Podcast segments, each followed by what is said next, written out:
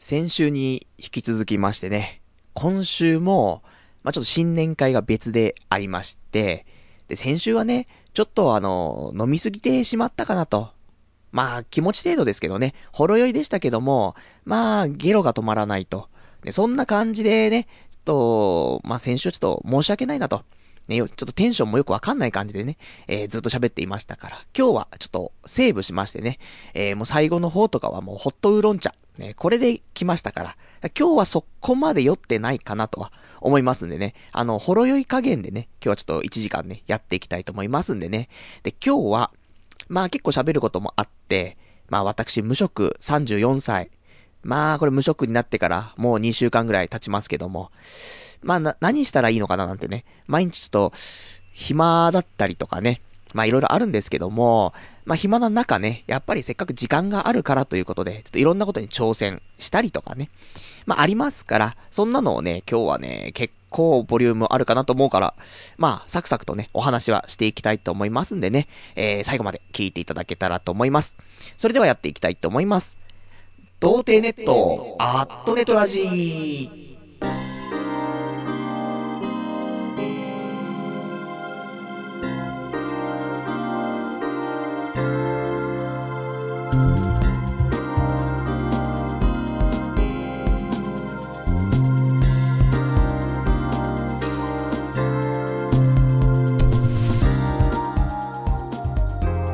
改めまして、童貞ネットアットネットラジパーソナリティのパルナイトです。こんばんは。まあ、そんなわけでね、まあ今日もちょっとお酒入って、でも、これからはね、やっぱり日曜日こうやってね、ラジオを配信しているわけですから、生放送で。だからできればね、こうやって、まあ、休みの日とかっていうのはもう毎日が日曜日なわけなんだけども、ちゃんとしたね、あの、暦通りの日曜日っていうのがさ、夜ラジオがあるから、そのもう飲み会というかね、アルコールはなか、まあそんなに入れないようなね、スケジュールを立てて、飲み会入れるんであれば、まあ月曜日から土曜日、ね、ここで入れて、日曜日はなるべくフリーにしてね、アルコール入れない状態でやりたいなと。ほんとね、あの、先週の放送ね、なんとか、えー、こなした感じで、まあ、聞き直してみるとね、意外と面白いなっていうところもあるから、それはそれで良かったんだけど、ただね、あの、やっぱり気になるところも結構ありましてね、あのー、ちょっと一個お便り読みたいと思うんですけども、お便り、ラジオネーム67番さん、パルさん、本当正直者だな。途中から何回正直っていうかカウントしようかと思ったよってね、お便りいただきました。ありがとうございます。先週のね、放送、俺も大丈夫だったかなと思って、聞き直したの。内容は内容で、まあ悪くないところもあります。けども、その、喋りね、喋り自体が、その語尾にね、あのー、正直ってつけるんだけど、これまあ、そりゃね、あのー、内容によっては、正直こうやって思っていたんですとかっていうんで、つけるのはいいと思うんだけど、これが、もう、一文一文、ね、もう、もうこのこと言いました。正直〇〇なんだったんだけど、正直〇〇〇みたいなさ、そんぐらい正直を連呼しててさ、俺も気になってた。で、これは、あのー、先週酔っ払い、ね、泥酔してる状態でも、俺、正直言い過ぎてんなと思って。で、あのー、多分、3回ぐらい続けて言いそうになっちゃって、正直の後の正直の後の、次、死まで言っちゃった後に、なんか、言い直してるからね。そのぐらい、泥酔状態でもわかるぐらいね、ちょっと、言い過ぎた部分がありますから、今週、まあ、今月、この、正直撲滅月間、ね、これをね、ちょっと特別体制で取っていきたいと思いますから、なるべく特別、ね、あのー、使わないように、正直、ね、このワード、今日はね、カウントなしでいきたいと思うからね。まあ、しょうがない。なんかね、もう枕言葉みたいになっちゃって。なんか、まあとかさ、えーっととかさ、なんかそういう、なんか最初に、ちょっと、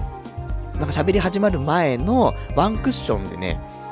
正直言って使い、ねまあ、使い勝手いいんだろうな、なんかな。でも別に正直でも正直でもないところでもね、使ってた部分ありますから、ちょっとこれ気をつけてね、えー、これからやっていきたいと思うんで、もし、ね、正直言っていたらカウントしといていただけたらと思いますんでね。じゃあそんなんで、あの、今もちょっとお便りいただきましたけども、えー、このラジオ、お便りもお待ちしております。お便りの方は、えー、掲示板かメールでお待ちしております。掲示板の場合は、童貞ネットとググっていただきまして、えー、ホームページございますので、そちらのラジオ用スレ、その6、ね、こちらにいただきますか。あとはメール。メールアドレスは、ラジオアットマーク、童貞 .net。Radio アットマーク、doutei.net。で、えー、ホームページの右上のところにメールフォームっていうところもありますので、こちらからでもメールの方は送れになっています。で、リアルタイムであれば掲示板。で、事前にいただけるんであればね、メールでいただければと思います。で、あの、メールに関してはね、全然、あのー、どんな内容でも普通のお便りでもいいですし、皆さんの人生相談でもいいですしね。で、ただ一個、今日、もしね、みんな、こうやってリアルタイムで聞いてくれているんであれば、俺の人生相談乗ってほしいなと思って。そんな内容を、お便りいただけると嬉しいかなと思うんですけど、これちょっと一個ね、先に、その人生相談しておきたいんだけども、私、まあ無職でね、で、これからどういう仕事に就こうかななんていうのを、いろいろ考えていたの。で、ここでみんなに、あの、俺はこういう風にちょっと今仕事を考えてるんだけど、こういう場合はちょっとどういう仕事ついたらいいかなってちょっと聞きたくて、アドバイスをちょっと欲しいなと思ってるんだけど、俺もさ、まあ、専門学校とかね、まあ、行ってましたけども、その時はもうゲームクリエイターかっていうね、もう完全に底辺な、まあ、学校行ってましたけども、まあ、ゲームクリエイターになりたいなという夢もあって、で、えー、目指しましたけども、結局挫折してね、何にもなれず。で、えー、まあ、今に至りますけども、まあ、その後はね、いろいろ、まあ、紆余曲折してね、あの、まあ、ホームページ作ったりとか、ね、ネットショップの運営だったりとか、ね、まあいろいろやってきましたけども、まあ、なんだかんだでね、その専門学校行って、得たスキルっていうのはゲーム作るスキルじゃなくて、なんかパソコンのスキルが普通に上がってっちゃってね、そっち系で、まあ少しお仕事をさせていただいたこともありますけど、でも気持ちはね、やっぱりそのゲームクリエイターになりたいなとかね、そういうのもあったりとかして。で、あとは、まあこれ、中学生ぐらいからゲームクリエイターになりたいなと思ったけど、その前、もう本当にちょっと今、休みの間で時間が結構あるからさ、やっぱいろいろと考える時間があるんだよね。そんで、まあ、自分をちょっと見つめ直したところ、思うのが、まあ、多分一番最初に何になりたいのって、そういうのがあったって多分3歳とか、そのぐらいだと思うんだけど、その時は多分科学者って言ってたんだよね。まあ、科学者、かつ、まあ、あのー、ロボット的なね、ロボットを作りたいとか、そういう関係になりたいなってのがあったの。で、その後からはもう少しね、自我が出てくるから、どういうのになりたいのってあるんだけど、まあ、例えば漫画家になりたいとかさ、ね、そういうのあったりとか、まあ、みんな一個通る道かもしれない。声優になりたいとかさ、いろいろあると思うんだよね。で、今やってるのがこうやって、まあ、ラジオパーソナリティ、もしなれるんだったら、なりたいなとかね。そういうのも思いつつ、こうやってさ、まあ、毎週毎週、ラジオやっていたりとかする部分も、まあ、少なからずはあるよねっていうね。なんだけど、あのー、実際じゃあ何になりたいのって言うと、これ多分ね、こういう職業とかっていう枠組みじゃなくて、これね、俺思ったのは、その、なんつうのかな、青春っていうかね、その、俺過去を振り返って、青春を感じるっていうか、ノスタルジーを感じるっていうことが、なんか、好きというかね。ちょっとよくわかんない話になっちゃうんだけど。で、例えばよ、この、えー、ちょっと昔ハマってたアニメとか、こういうのを逆、今見ると、すっげえ懐かしいなあん時すっげえハマったなとか、漫画読んでも、なんか、あの頃すげえこれ集めてたなとかさ、で、そういうのをさ、思い出したりとか、そう、ちょっとした、現代で、それをちょっと見ることによって、その過去の青春だったりとか、夢中になったこととかっていうのを思い出す瞬間ってあるじゃない。そういうのっていいよねって思うわけ。だから例えばあとは、声優の、ね、俺が昔好きだった声優の曲を聴いたりとかさ。で、ね、その声優のラジオを聴いたりとかさ。そうすると、ああ、昔聞いたなって中学生の頃深夜ね、なんか隠れて聞いてたなとかさ。いろいろあったりとか。で、あとは、まあ、そうだな。昔俺がハマったものとしては、バーコードバトラーとかさ、ね、そういうおもちゃが昔あったんだけど、バーコードバトラーとかも、ね、その大会とか行った時にさ、運営スタッフの人とかもいるし、で、そこで、えー、なんかちょっとヒーローみたいないいんだよね。そのバーコードの伝道師みたいなさ、ハッターマンみたいな名前の、確かそんな人はいたんだけど、とか、そういうの憧れたりとかさ。あとはもう、ファミコンとかだったら、高橋名人に憧れたりとかさ。なんか、なんだろうなっていろいろ考えると、やっぱりそういう、なんか、小中学生が夢中になることとかに、何かしら関わりたいっていうのがあるのかなと。で、関わった上で、その中高生、小中高生とかが、10年、20年経った時に、ふと、その、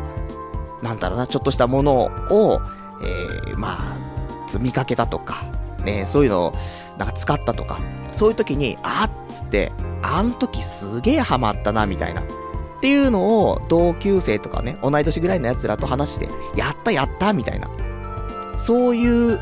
なんだろうな、その思い出というか、そういうのを作れたらいいなと、絡めたらいいなというのがちょっとある。ですわな。で、このラジオ、俺がやってるラジオっていうのも、まあ言ったら、まあ理想としては深夜放送のラジオとかさ、そういうのっていうのもなんか中学生が深夜ね、あのーまあ別に家族の前で聞いたりもしないと思うからさ、早く寝なさいって言われてるからさ、そこを夜更かしして自分の部屋でね、なんか音漏れないようにイヤホンして聞いたりとかさ。で、それが10年ぐらい経ってからさ、たまたまなんか飲んでる席でさ、昔俺こんなラジオ聞いてたんです。俺も聞いてたみたいな。そういうのっていいじゃないというのもあって、だからまあ実際今こうやってラジオやってるのは結構それが俺が理想とするような仕事トに近いかなとは思うんだけど、でも結局何が言いたいかっていうと、俺も固まってはいないんだけど、まあ、どんな仕事っていうと別にラジオパーソナリティがやりたいとか、声優がやりたいとか、それはあの、高橋名人になりたいとか、そういうわけではないんだけど、そういう、ちょっと、あの、みんなの青春、小中高生が、なんか、ターゲットというか、メインの、なんかサービスに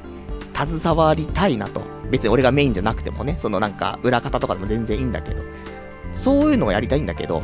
中高生、小中高生をターゲットにした仕事って何っていうと、どんだけ調べても、もう塾の講師しかないんだよね。でも塾の講師はさ、その青春あるある、ノスタルジーあるある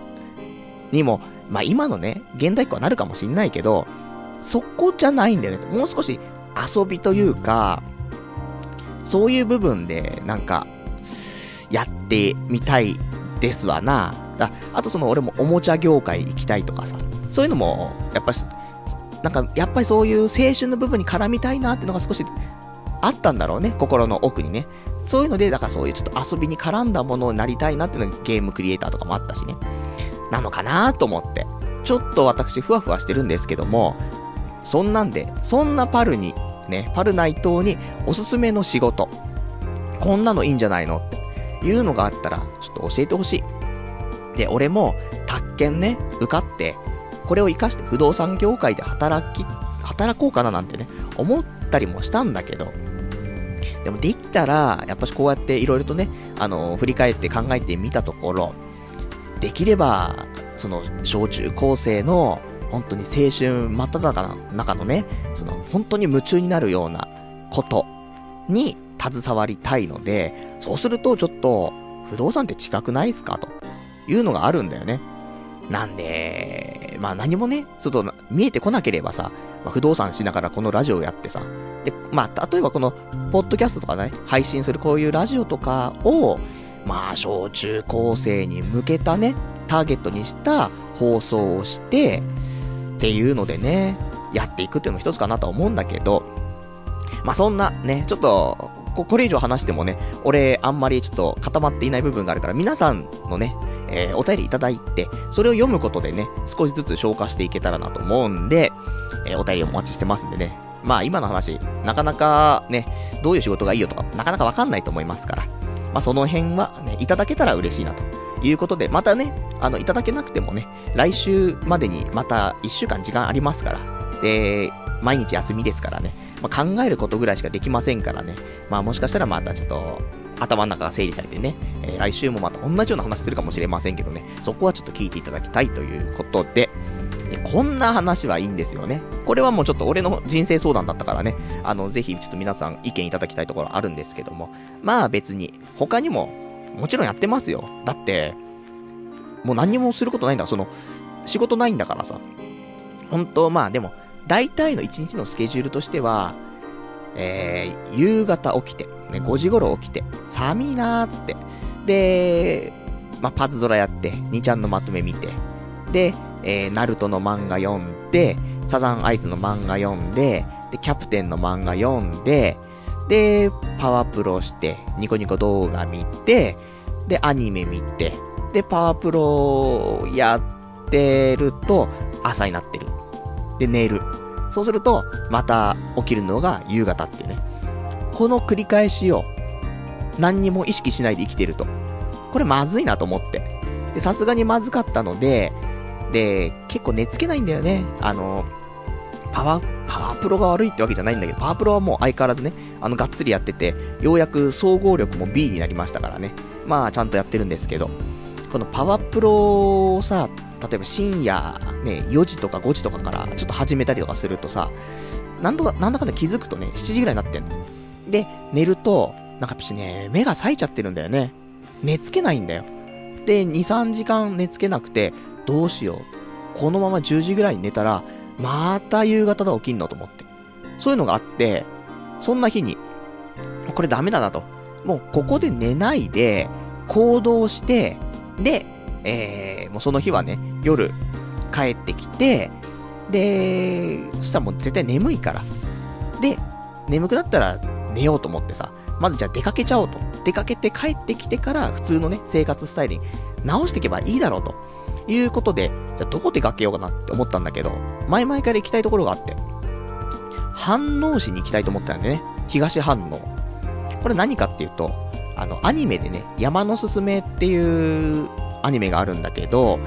これのさ、まあ、なんか舞台のところなんで、舞台の土地なんだよね。で、ここにちっちゃい山があるの。天覧山っていう山があるんだけど、で、ここを登っ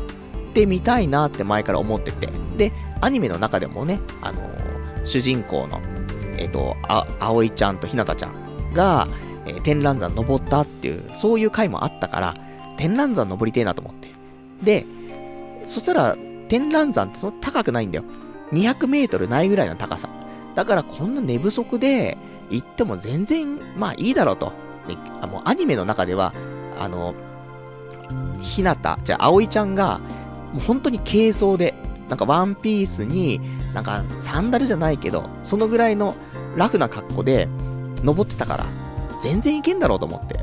で、そんな軽装よりも、まあ、ある程度はね、あの、ちゃんとスニーカーでも行くし、寝てなくたっていけるでしょと思って。俺も富士山踏破した人間ですよ、と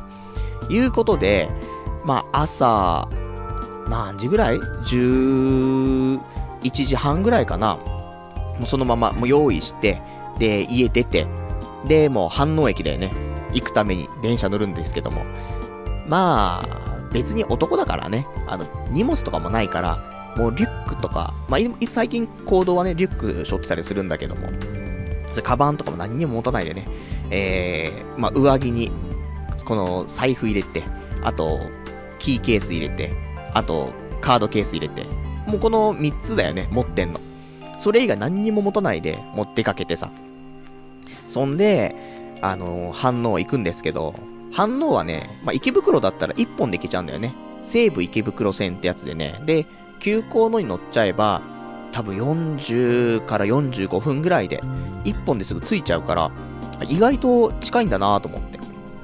で、えっ、ー、と、反応ついてさ、ね、もうすごいね、こうやって朝、もう思い立ってすぐに行動して聖地巡りするっていうね、まあ素晴らしいんですけども。で、まあ電車乗ってる間にね、ただどうやって回っていったらいいかわかんない。土地勘がないから、天覧山、ね、まあそれは舞台で出てきたけど、他にどういうところが劇、ね、その、劇中出てきたかなーっていうのはあんまり思い出せなかったんだけど、いろいろ調べたら、飯能市の公式のホームページに、そのまだ市が運営してるホームページよ。そこに、この山のすすめの、聖地巡りのマップっていうのがあって、ダウンロードできるようになってんのね。こんなんあんだと思ってね。それダウンロードして。で、見たら、あ、ちゃんとね、あのー、こういうね、ルートで行くと、その劇中の、な、なんかそういう流れでね、あの、見に行けますよとかってあったから、こりゃいいやと思ってさ、じゃあ、この通りに行こうと思って、で、まあ、朝ね、こうやって寝れなかった部分があって、まあ朝飯も食ってないんだよね。で、昼飯もまだ食ってないから、で、着いたのが12時半とか、1時ぐらいかな？にはもう着いてたから、じゃあ、まずは腹ごしらえして、で、そこからぐるーっと回ってって、最後天覧山登って、みたいな、そんな風にしようかなと思ったんだけど。で、あのラーメン屋行こうかなと。せっかくね、本当はそういう反応名物とかがあれば、そういうのもいいかなと思ったんだけど、ちょっとよくわかんなかったから、そういう時はもう安定のラーメンだと。その、その地域で一番有名な、一番美味しいラーメン食いたいなと思ってさ。で、反応でいろいろ調べたら、ちょっと、めぼしいのが2つ出てきて。まあ、1つは、桃川っていうラーメン屋。これちょっと美味しそうだなと思って。で、もう1つは、あの、この後ちょっと少しバッシングするかもしれないんで言わないんですけど、もう1個の方が、その食べログとかのね、ランキングが高かったんだけども。で、やってる時間としてはね、桃川ってところが、あのー、昼、なんていうの昼の部、夜の部みたいな感じなのかなちょっとその、中休憩みたいなのがある感じだから、本当はできたら、その、山登る前に、その反応を巡る前に、まあ、どっちか行って、で、ぐるぐるして山登って降りてきて、で、少し時間潰してから、もう一個のラーメン屋に行こうと思って、一日ちょっとラーメン屋2個行こうかなと思ってさ、せっかくね、美味しそうな2つあったから。だけどその桃川に関しては、その中休憩があると。で、もう一個のところは、もうお昼から、もう夜までずっと投資でやってんのかなだから、まあ、それであれば、ね、何があるかわかんないから、その、中休憩の時間にね、なんかたまたま時間が空いて入ろうっていう感じになっちゃうと、これも困っちゃうから、じゃあ先に、今やっている、確実にやってるのは、桃川っていうね、ラーメン屋さんはやってるから、じゃあ先にこの桃川行ってと思ってさ。で、まあ、調べつつね、行ってさ、まあ、外観がちょっとボロいんだよね。で、うわ、ちょっと、ここラーメン屋か？みたいな。だったんだけど、まあ、いろいろ調べて、ここだなと思って、食べログでなんか写真とか外観とか見て、ここだな、一緒だなってね。で、大丈夫かなと思って入ったんだけど、中はすごくなんか、洒落てる感じというか、少しあの、昔の家屋を改造したラーメン屋さんみたいなね、ちょっと雰囲気もある感じだったんだけども。で、あのー、ラーメンね、頼んで。その高くもないんだよ。多分、650円とかそんなもんなのかな。それで、プラストッピングしてみたいな。600円とか650円とか安かったんだよね。で、プラス200円ぐらいのトッピングして800円とか850円で、で、あの、注文したんだけど、美味しいんだよ。あの、ここ最近食べたラーメンでもしかしたら一番美味しいかなって思うようなラーメンで、まあ、また反応来ることがあれば、まあ、そのラーメン屋さんは絶対寄りたいなと思うようなラーメン、珍しいなと思って、俺も結構ラーメンね、日々食ってるけども、まあ、そんなに俺が舌がいいっていうわけでもないですけど、でもそんなに味音痴ってわけではないから、まあまあ、美味しいんじゃないかな、人に勧められるんじゃないかなと思って。ただなんか、飛び抜けて、なんかそういうインパクトがあるとか、そういうんじゃなくて、その、魚介系と、豚骨のなんかダブルスープっぽいらしいんだけどね。そういう情報があったんだけどもさ。で、細麺の縮れ麺でさ。細麺っていうか、普通の、うん、中、うん、中くらいかな。そんなに細くない。もう一段階ぐらいちょっと太めの。で、縮れ麺でさ。いや、美味しいんだよね。で、まあ、今回普通のね、あの、あったかいラーメンだったんだけど、まあ、つけ麺とかもやってるっていうから、まあ、次回行ったらつけ麺、ね、食べたいなと思っていて、まあ、その、このラーメン食べるために、反応に行って、で、ついでに山を登るでもいいかなって思ってるんでね。まあね、こうやって山のすすめの聖地ですからね、何回行ってもいいかなと思って。で、そんなんでさ、で、食べて。で、まあ、食べながらちょっと食べログとかもね、見ちゃうんですけど、食べログにさ、バカみたいなやつがいるわけだよね。俺の中では、点数ってね、点数つけるようなもんじゃないかもしれないですよ、私みたいなのが。だけども、まあ、5点満点ってあれば、4はつけるよね。まあ、4.2ぐらいつけるぐらい美味しいわけですよ。ね、辛口じゃねえかっていうかもしんないけど、まあ、本当にね、美味しいところで、まあそう、それが多分正当な感じかなと思うんだけど、その、バカない、ね、下のやつがやっぱしいるわけでさ、ね、まあ俺の方が下がバカなのかもしれないですけども、2.4とかさ、そういうのつけてるやつがいるわけよ。お前、どういう味覚してんだよと思ってさ、もうそいつの今までのレビューを見ちゃったりとかさ、してさ、なんでこいつこんなクソみたいなレビューしてんだよって、なんかイライラしちゃうところね、あったりしますけど、やっぱり自分がね、好きなものをさ、ちょっとあまりいい評価じゃないとね、ちょっと悲しくなってしまう部分あるからね、もうこいつなんかね、ちょっと違反のコメントしてますみたいなね、ちょっとそういうのを、なんか、やってしまいたい、ね、衝動に駆られたりはするんだけど、まあそれは放置でね。まあ私も食べログにもレビュー書きませんからね、何も言えない立場っていう。まあ、ただ、おすすめ。ね、最近一番美味しい、なんか、すごいバランスというか調和が取れた美味しいラーメンだったなっていうのがあったんだけどさ。まあいいや、ラーメンの話はいいよね、別にね。もう聖地巡りの話なんですけども。で、まあ腹ごしらえも済んだからさ。じゃあ回っていこうかなと思って。で、まあ回、どこを回ろうかなっていうのは、その、飯能市のね、ホームページの方からその、えー、聖地マップの方を入手したから、それをちょっと見ていくわけなんですけども、で、ま、結構見るところはあるの。なんだけど、まあ、一番俺も劇中でね、見ててさ、インパクトのあるところね、見たいなと思ってて、で、それはどこなのっていうと、まず、えーと、商店街があるんだけど、商店街で、えー、葵ちゃんが、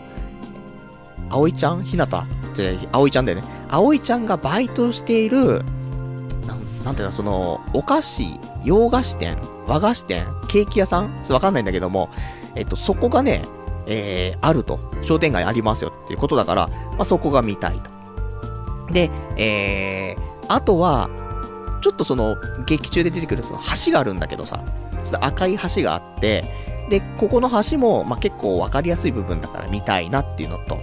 あとはなんかちょっとたまり場じゃないけど、よく、ね、この、葵ちゃん、ひなたちゃんが休憩してね、学校の帰りになんかアイス食べてるみたいな。アイス食べてるのかわかんないけどね、えー、なんか食べて雑談してるところで、変なゾウさん、白い大きいゾウの、なんか、ところでね、その、なんか近くで座ってそういうの食べたりお話ししたりとかするから、そのゾウも見たいなと。で、あとは、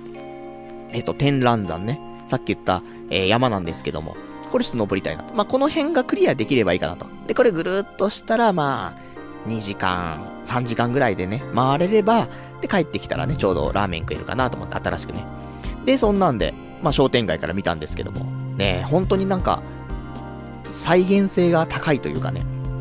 ちゃんと、あの、あ、ここだ、ここだってわかる感じ。で、写真パシリと撮ってね、写真撮ってはつぶやきですよ。もうツイッターで、聖地巡り NOW ですからね。で、やってさ。で、この商店街も、やっぱりね、飯能市がね、山のすすめをね、もう、もう大プッシュしてるんだよね。もう街中に走るバスとかも、もう山のすすめラッピングバスだし、で、商店街にも、その、山のすすめのキャラクターのパネルっていうのかな？が、もう、店の前に置いてあったりとかして。写真撮りたいんだけど、ちょっと人目があって恥ずかしくて、なんか写真撮れないみたいな感じがあってさ、そういうパネルとかはちょっと撮んなかったんだけど。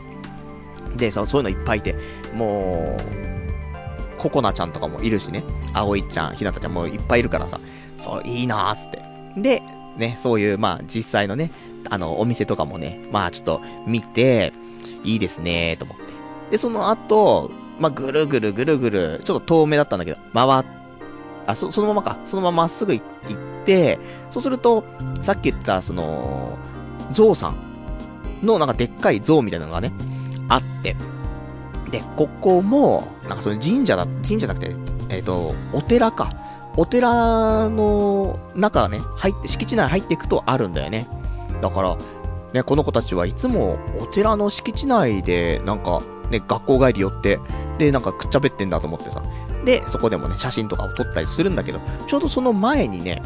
えっ、ー、と、目の前に絵馬がいっぱい置いてあってさ、あ、絵馬があると思って見るとさ、もう大体が山のすすめの絵が描いたんだよね。なんだこれ？と思って。すげえプッシュしすぎだろうと思って反応しと思って。他、ちょっと、なんか、いいよ、俺たちは嬉しいんだけど、ここまでもうなんか山のすすめと心中するんじゃねえかっていうぐらいさ、山のすすめとコラボコラボだったからさ、や、これ反応し住んでるアニメ興味ない人たち、大変だなと思って。でもね、まあありがたいということでね。で、そこを見たりとか。で、そっからね、すぐに、えっ、と、橋が見えてさ。で、その赤い橋が反応河原っていうのかな？の、えっ、と、割れ岩橋っていうのがあるんだけど。で、ここを遠くから見て、あ、あれだあれだと思って。で、あそこを渡りたいなって、ルートでもね、決まってるから、そこ行こうと思ったんだけど、まあ、俺も方向音痴なもんでね。で、その、地図が書いた、まあ、書いてあるんだけど、ルートもさ、あんまその地図の縮尺もわからなくてさ、じゃあもうちょっと歩くんかなもうちょっと歩くんかなつってさ、もうぐるーって回ったらすんげえ遠回りしててさ、なんだこれつってさ、もう、本当に5分で行けるようなところをさ、20分くらい歩いたりとかしてね。これ本当に俺、一人でいつもね、こうやって旅とかね、あと聖地巡りとかしてるけども、本当友人知人、あと彼女ができた時とか、そんな時にはもう無理だなと思ってね、ほんとご迷惑かけちゃうから、まあ俺メインじゃなくてね、その、一緒に行くやつ、ね、そいつが、ね、仕切ってやってもらわないと、俺がやるともうグダグダになるから、ね、一人だったらいいんだけど、それも楽しいんだけど、まあ人がいたらね、そんなグダ売り方もね、良くないかなっていうのもあるからっていうね、それ再確認したりとかしてさ。で、結構歩いて結構歩いて、多分、普通のルートで天覧山、その山まで行くのには、そんな時間かかんないと思うの。1時間なく着くかなっていう感じだったんだけど、多分2時間近く歩いてたかもしんないね。ぐるーっつって。何やってんだと思ってさ。もう、だから山登る前に疲れちゃってさ。で、まあでもつ、一応着いてさ。で、天覧山っていう山があるんだけど、まあイメージ的にっていうと、俺がもともと持ってたイメージは、そのドラえもんあんじゃん。ドラえもんの学校の裏の、裏庭、裏山かってあるじゃん。あんな感じかなと思ったの。ね、まあ、丘ってわけじゃないけど、まあ、山っちゃ山でさ、本当に低いって。一応高さがね、195メートル。なんだって。だから、そのぐらいだったら、ね、サクサクいけるだろうと思ってさ。そしたら、登ってみたらさ、結構急なんだよね。いや、こんなに急なのかと。なんで葵ちゃんあんな軽装で登れたんだよと思ってさ、すげえ後悔してさ、もうちょっとちゃんとした靴でね、来るんだった、みたいな。で、もう、はぁはぁはぁはぁ言いながらさ、登って、もう俺もおじさんですからね、もう寝てないですから、寝つけなくて、不眠でね、山登ってますからもう危ないんですけどね。で、それで天覧山登って、で、なんとか、山頂、ね。まあ、山頂は結構すぐなんだよ。ただ、結構急だからね。だから結構きつかったんですけども、で、天覧山ちゃんと、あの、踏破してさ、で、葵と日向がね、あの、仲直りしたところのベンチ、ね、そんなのもね、まあ、確認したりとかして。で、えっと、その後、隣にね、また、あの、もう一個山があるの。で、もう一個の山が、なんていう山だっけ、これ。ちょっとね、あの、名前がわかんないんですけども、えー、もう一個山があるの。で、これも300メートルぐらい。だと思うね。ちょっと 100, 100メートル高いのかな？ぐらいの山なんだけども、せっかくだから、そこもね、あの、山のすすめの2期には、2期ではね、その葵と日向は登ってるから、じゃあ一緒に登っとこうと思って。登ったらさ、これまた大変なんだよね。やっぱり辛くて。あ、つれえなーと思って、本当にね、ちゃんとしないと、ね、ちゃんと準備してから来るべきだったなと思ってさ。で、天覧山は本当にまあ、ハイキング気分でいいんだけど、もう一個の方の山に関しては、結構ね、みんな、あの、登山っぽい格好で歩いてたね。そのストックとか持ったりとかしてて、あの、やっぱりすれ違ったらこんにちは、みたいな、言ってさ。で、おじいさんおばあさんがやっぱり地元の人なのかな？多いかなと思うけど、あそこをさ、日々、なんか、歩い、登ってたりとかしたら、そりゃ足腰強くなるわなって思うもんね。だから、ちょっとね、俺も、あの、そんなに辛くないし、時間もかからないで登って降りてこれるから、まあ、週に1回ってちょっと言い過ぎだけど、月1ぐらいで反応行って、でね、最初に食ったその桃川ってところのラーメン食ってさ、で、天覧山登って、隣の山も登って、みたいな。そういうのもありかなーってちょっと思ったんだよね。電車でもね、あのー、片道500円かかんないんだよね、池袋から。だ片道1000円ぐらいで、あ、さ、その往復で1000円ぐらいでさ、で、ラーメン食ってさ、まあ、800円ぐらいじゃない ?1800 円でさ、で、山も登ってさ、なんか、結構充実するから、ありだなぁと思ってさ、反応、住もうかなみたいな。まあ、住むにはちょっときついんだけど、でも、駅前は結構栄えてるから、多分不便しないんだよね。ちょっとね、あの、外れると、本当に田舎で、なんだこの田舎はってなっちゃうんだけど、駅前はもう充実してるから、全然そういうね、あの、不便さを感じないかなと思って。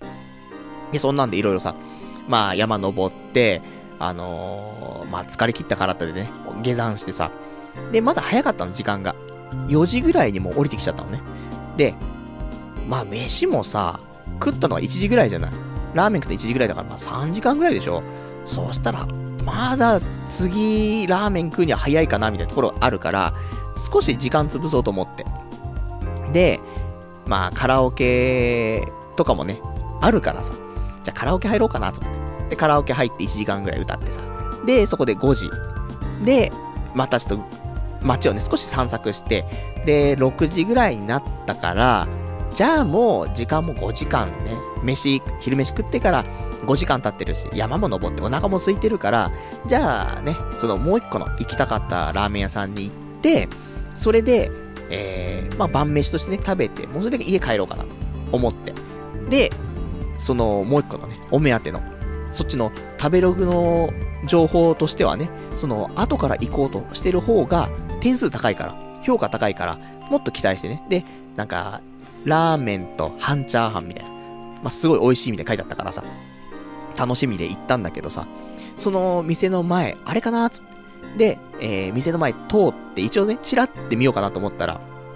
チラって見ると、もう、そんなに大きい店じゃない。結構こじんまりとした店なんだけど、まあ、中華屋さんっぽいんだよね。ちっちゃい中華屋さんみたいな。で、入り口見ると、入り口に、店主と店主の奥さんが座ってて、あと地元のおおじさんとおばさんが座ってんのよ。もう入り口付近に座ってんの。えー、と思って。その、なんかもう4人の空間よね。完全に。いや、この感じ、俺今入ってって、注文できねえなと思って。で、そのまま、まあ、一回通り過ぎて。で、もう一回少しぐるっと回ってから、もう一回その目の前通った時に、まあ普通の営業体制してれば入ろうかなと思ったんだけど、まあ変わらずね、あの、入り口付近に、その店主夫妻と、地元のね、あの、常連さん夫妻みたいな感じのがいたからさ、こんな入り口に座られてたらもう入れないと思って、そのままスルーして、で行って、じゃあもう帰ろうと思って、でも、チャーハン食べたいと思ってね、で、池袋着いてから、本当にもうチェーン店の、福神っていうね、もう普通の中華屋さんっていうかラーメン屋さんっていうか、そこで、普通にはん、なん、チャーハンと餃子食べてね、で、まあ帰ってきたっていう話なんだけどさ、ほんと期待してたんだよね。その、桃川っていうところよりも、こんだけ美味しいと思ったね、ラーメン屋さんよりも点数高いからさ、そう、どんだけ美味しいんだと思ったんだけど、まあ、残念ながらちょっと行けなかったから、まあ、次回ね、反応行くことがあれば、その、もう一個のラーメン屋行きたいなと思うんだけど、でもいっかな。一回もう、俺も裏切られちゃってるからね。裏切られるともう俺も、ね、心がなかなか開いていけませんから。なんで、も、桃川。ね。もうこれも本当に、あの、今年食べたラーメン、ナンバーワンですから。まあ、これがね、あの、超えられるようなラーメンにね、今年も巡り合いたいなということでね、あの、できれば、どっかね、遠く行った時は、何か、えー、その、地元のね、美味しいラーメンね、食べたいなとそんな感じのね、まあ、休日の過ごし方。まあ、やっぱし休日ね、あの、何にもしないで終わっちゃうの。大体が。やっぱり、その、無職だから、お金使っちゃいけないなって思うじゃない？そうすると、お金使えないっていうと何するの？っていうと、まあご飯も別にね、無理して食べる必要もないから、まあじゃあ寝てりゃいいじゃんってなっちゃって、で、寝てるともう時間があっという間に過ぎて、夜になって、で、夜になるともう出かけたくないなと思って、で、24時間何も食べないで、やべえ、なんか食べねえとな、みたいな。そんなんの繰り返しだから、ダメだなと。ある程度お金を使うって、外に出てお金を使うっていうことをしないと、時間ばっかり過ぎていっちゃうし、お金は減らないけどね、時間ばっかり過ぎていっちゃうし、毎日が充実しないなって思って。だから、まあ、今週そういう反応にも行ったりとかもしたけど、他にも、やっぱできる限り、ランチとかでね、あのー、そしたら絶対昼には起きるじゃん、最低でもさ。で、ランチで、なんか美味しいところとか、行ってみたかったなってところに行こうと。そしたら、まあ、1000円前後よ。で、ランチでいい贅沢をしたってさ。で、普通のランチだったら、まあ、5、600円、700円ぐらいで食えてさ、ちょっとね、背伸びをすれば1200円とか、そんなもんでいけるから。で、それをさ、まあそうするとお昼絶対起きて行動して、で、その後はね、あのー、また好きなことやったりとかさ、まあ、カラオケ行ってもいいし、漫画喫茶も行ってもいいし、ゲーセン行ってもいいし、で、あとね、ショッピング、ね、お金も使えないからウィンドウショッピングですけども、とかね、本屋さん行ったりとか、何でもやることはあるからさ、ただ起きない限りはね、行けませんから。だからまあ最低限ね、お金は使ってしまいますけども、充実した生活のためにはしょうがないなということでね、最近はちょっとこうやって、あの、ランチとかでもね、なるべく朝起きて、で、今週、あの、前から言ってた、あの、サルバトーレっていうね、ピザ屋さんの、えー、ランチ、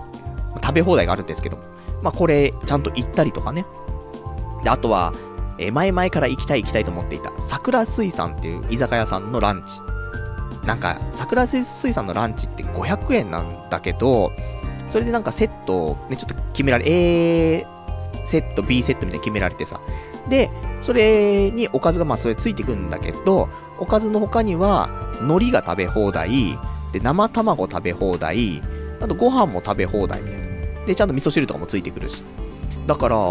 まあ、結構その卵かけご飯食べてえなとかって思ったら桜水産行くといいかなと思って。あんまりね、なんか米が美味しくないって噂を聞いてたんだけど、そんなことなくて結構美味しかったんだよね、そこは。ただ、やっぱり、なんかそれ初めて入るね、そのランチとかさ、だと、結構セルフサービスとかが多くてさ、ど、どういうね、感じで、そのセルフサービスすればいいんだろうみたいなところもあってね、ちょっとうろたえてしまってね、周りをキョロキョロしてましたけれども。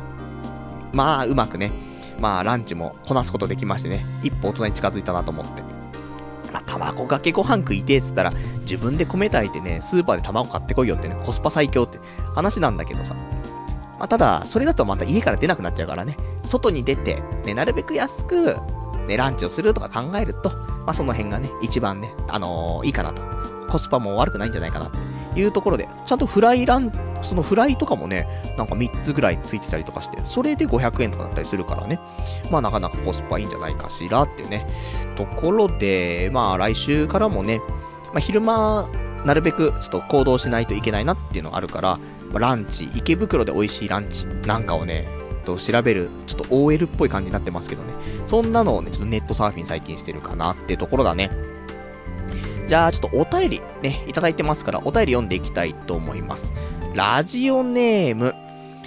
えー、ラジオネーム、さすらいのスロッターさん。パルさん、お久しぶりです。今年、彼女を作ってセックスをするということを目標にしているそうですが、えー、処女を、えー、攻略してセックスをするということに非常に興味があります。パルさんのセックステクニックってどんな感じでし、えー、ですか？昔していたセックスってどんな感じでしていたんでしょうか？童貞の皆さんもパルさんのセックステクニックに興味津々だと思いますよ。長いことセックスとは無縁のパルさんがどんな感じに処女を攻略していくのか非常に楽しみにしております。パルさんは女性と付き合う際に処女と非処女を確認してから付き合いを開始するのでしょうか？処女の彼女と付き合うためにどうしたらいいのか？というコーナーを作って、童貞の皆さんにご教示くださいませというね、お答えいただきました。ありがとうございます。えー、今年私35歳になっちゃいますから、まあその誕生日来るまでにね、なんとか彼女を作ってね、セックスをしたいと思ってるんですけども、別に、あのー、処女、非処女、あんま関係なく考えては一応いるのね。できればそれは処女ね、いいですよ。処女崇拝ですから私もね。でも、できる限り処女に近い状態であれば嬉しいかなっていうところで、経験人数的なところに関しては、まあ別に経験者であっても、非処女であっても、私今回そこはあんまりこだわってはいない、ね、ところではあるんですけども、ただ、やっぱりちょっと、少しこだわる部分は、経験人数が多すぎるってなると、それはそれで、ちょっときついなと。俺もその劣等感がその辺あるじゃない？その女性とね、あんまりその過去に、えー、そんなに多くの人数とね、そういう関係を持ってるわけではないですから。そういうのが、なんかその劣等感として日々ね、この子は10人以上とセックスしてるのに俺はみたいな、なっちゃうところもあるかもしんないから。ね、俺のチンコを見て、あ、今まで付き合った中で何番目のチンコね、みたいな。ね、そんなんなっちゃうじゃん。うるせえっていうね、お前何本のチンコを加えてきたんだってなっちゃうからさ。そうなるときついんですけど、ただやっぱり、ね、女の子で、ある程度やっぱりさ、まあ、容姿も良かったりとか、性格も良かったりとかしたら、彼氏ができないってことはないわけだからね。それが本当に高校生とかだったらまだないかもしれないけど、20も後半とかになってきたらさ、1人や2人、でもそれは付き合ったことあるってのはさ、まあない話じゃないからね。なので、一応、あのー、過去に付き合った人数、4人までにしてほしいんだよね。4人までの子。で、で、俺が5人目。ここがマックスかなと思うね。片手でなんとか収まる感じで、俺と付き合っていただいて、それとそのまま結婚というのをちょっとね、考えておりますから、処女どうこうって話じゃないんだけど。ただ、もし処女とそういうね、なんかお付き合いするとかしないとか、そういう話になったら、それは全然、あの、よくいるじゃないか男でさ、処女はめんどくせえとかさ、いうクソ、クソ虫がいますけども、そんなことない。俺たちは処女崇拝だからね。全然、処女心境だからね。もう問題ないんですけど、ただやっぱり処女はね、あのー、痛がるとかさ、めんどくさいとか、やっぱそういう話は聞いたりはするからね。どうなんだろうと思うけど、でも、まあ、セックスはもちろん大切だけども、別にセックスだけがしたいわけじゃないんですよ。全然。もう逆に言えば、ガッキーであれば、セックスしなくてもいいんだよね、結婚した時に。ね、結婚の条件。それは、ガッキーとは結婚できるけども、セックスはできませんって言われた時に、でもガッキーと結婚できんだったら、セックスなくてもいいかなって思う自分もいるわけ。だからそこまでセックス、セックスいつも言ってるけど、そんな、なんか、セックスがしたい、セックスがしたいっていうような感じでもないんだよね。なので、別にその、今すぐって話でもないから、ゆっくりゆっくり、時間をかけて、で、セックスするとか、そういう方向に持っていくとかって全然問題ないからね。なので、まあ別に処女だろうがね、まあ問題はないかなとは思うんだけど、で、セックステクニック。あんまないです。あのね、大体、あのー、そうだな大したことはしないと思うんだけどな。難しいよね。まあさ、前儀的な、ね、俺もソロちゃんだからさ。もキングオブソロだからさ。そうすると、まあ、チンコを挿入している時間は短くなってしまうわけだから、その前の時間でね、まあ少し時間をかけたいなっていうのであるから、まあ前儀というか、それにちょっと時間かけたりはするのかなみたいなところはあるかもしんないですけど、まああとは、普通に俺たちも、まあ、ねえ、いろいろしたい、したいわけじゃないですか。おっぱいも触りたいしと。ね。そういうのを、まあ、上からね、えー、上から下にちょっと降りていく感じでね、やってい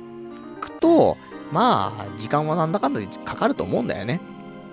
それで、あとは、まあ、うまく。あとあれですよ。君にはしませんからね。あの、女性器に抵抗が結構ありますから、私ね。あの難しいところがあって、君には基本的にはしないというスタイルを決め込んでいますから、なるべくこっちのね、手で、ね、なんとかしようかなっていう。そこはテクニックあるのかないかわかりませんけども、俺もあの、16連射的なね、高橋名人の16連射的なのも、まあ、1秒間に16回は俺ね、そうやって指動かないですけども、1秒間に11回はね、あの、連打できる、まあ、トレーニングしてますから。なので、11連射ぐらいでの、そういう愛部的なところね、はいけるかなと思うから。まあ、そんなんして、ね。で、えー、パコパコして、で、ドピュッと、ね、早漏で、すいません、つってね。で、第2回戦はね、俺ももう、淡白な野郎ですから。まあ、1回出したらもう、ダメなんだよね。全然復活しないから、やっぱり2時間ぐらい経たないと復活しないから。で、終了、みたいな。そんな感じになっちゃいますから。もう全然セックステクニックはないんですけどね。まあ、いいんじゃないですか。ね。それ、でもさ、治療よりは早漏の方がいいってね。そういう話も聞くからね。慰めだったかもしれませんけども。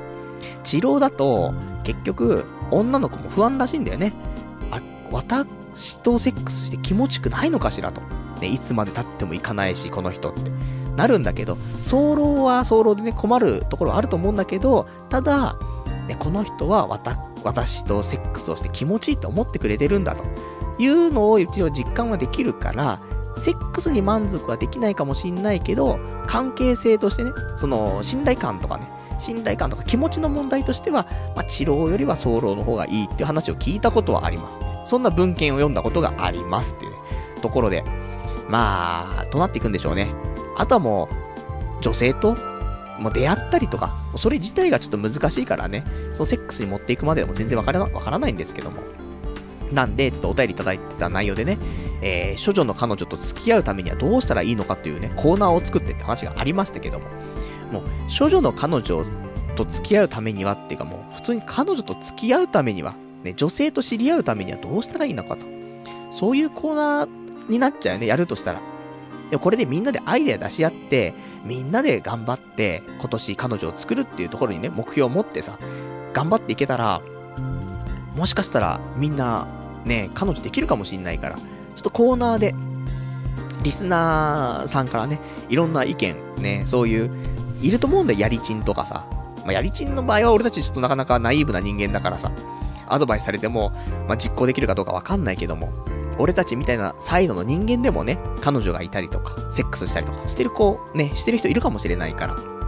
あと女性側からのね、意見とかも。まあ女性はまあ確実に聞いてないと思うんですけども、もし聞いているとしたら、ね、そういうのもアドバイスいただけたら嬉しいなと思うので、ちょっとコーナー、ね、考えましょうか。来週、再来週あたりには、一個コーナーを新しくじゃ立ち上げて、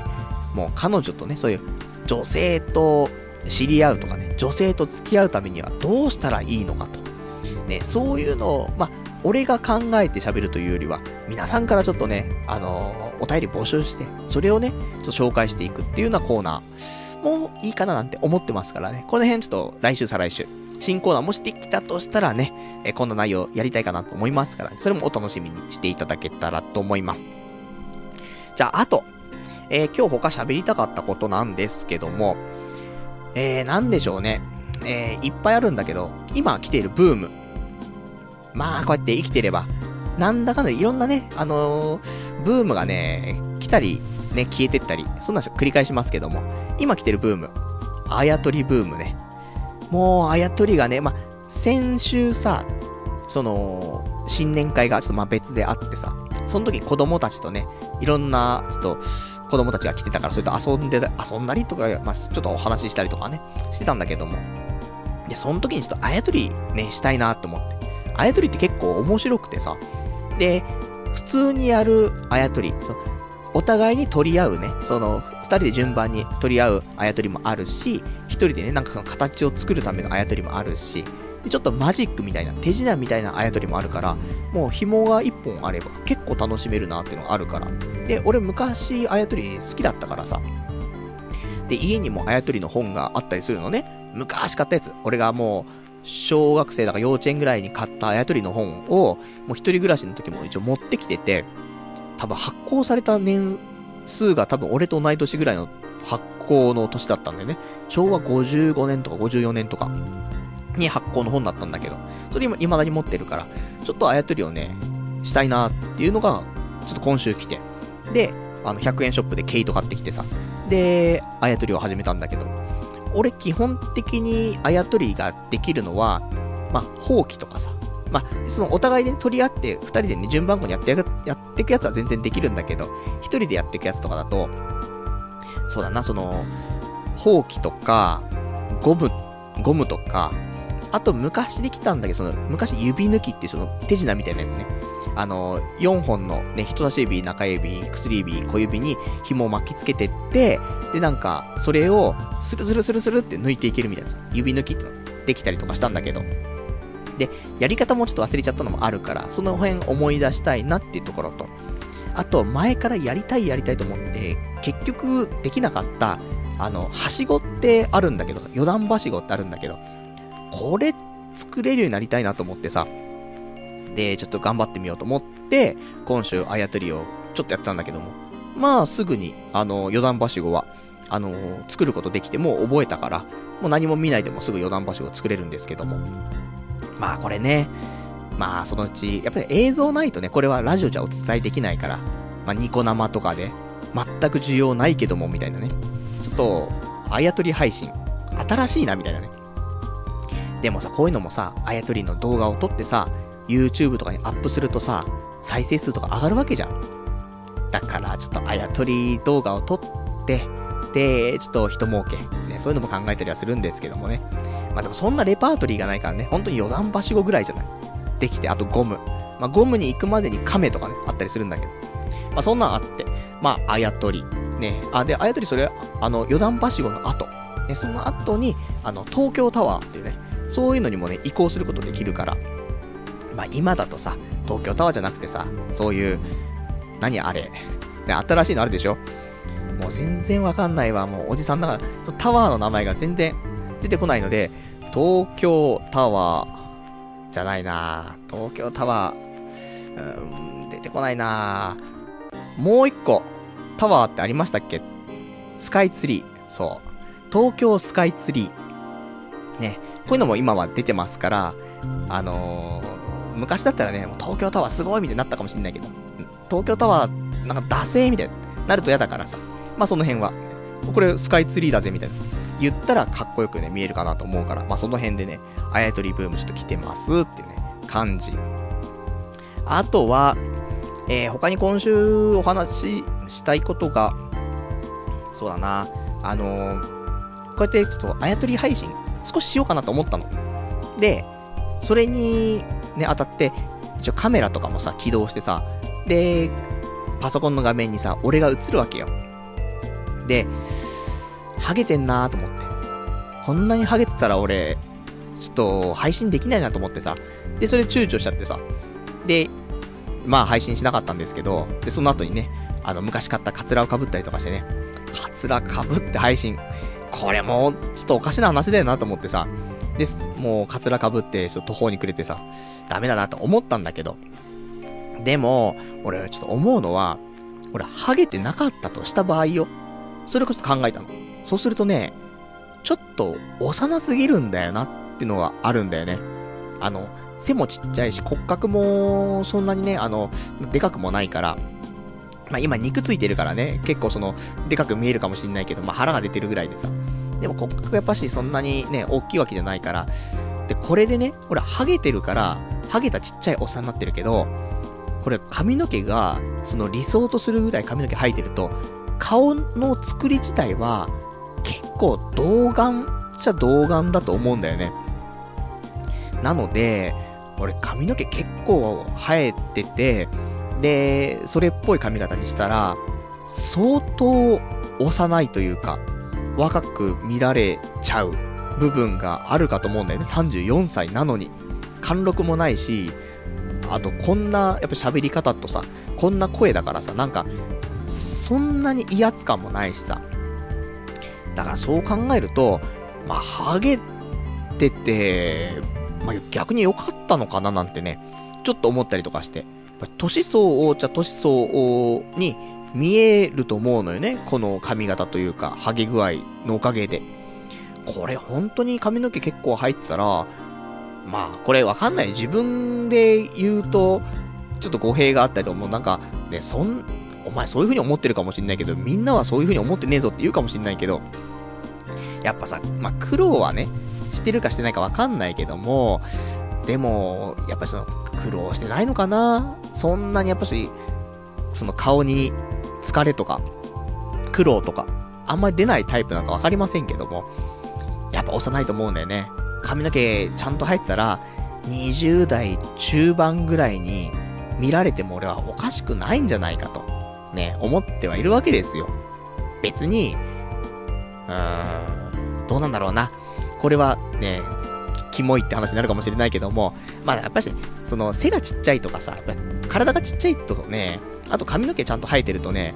幼く見えちゃう多分、どうしても。いうのがあるから。まあそんなんで、まあ逆に良かったな、ところもあるので、まあハゲっていうのもね、そんなに悪いもんじゃないのかな、みたいないう風に自分を慰めてね、いるところありますけどね。また髪の毛の話してるみたいな、そんな声聞こえますけど。まあ、そんな感じ。で、あとは、えーと、今週、ね、今日そうやって忘年、あ、新年会しましたけども、で、なるべくちょっとやっぱり、今年のね、抱負として、人にね、なるべく会うというか、あの、積極的に人に関わっていくっていうのは今回の、あの、抱負だったりとかするので、なるべく人と会っていこうという風に考えてですね、新年会も行って、で、あとは、でもそこでも新年会で何人かな俺以外で6人か。新年会来てたから。ね、今年初めて会う人たちなんだけど。6人ね、ちゃんと会ったのと、あとは、えっ、ー、と、2年ぶりぐらいに会った友人と、もう、まあ、そんなにさ、その、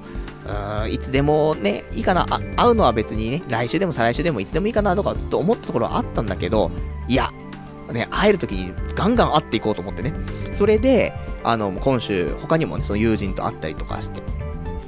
で、その友人とは、あのー、まあ、そうだね。ほんと久しぶりだったんだけども。そんなんでね、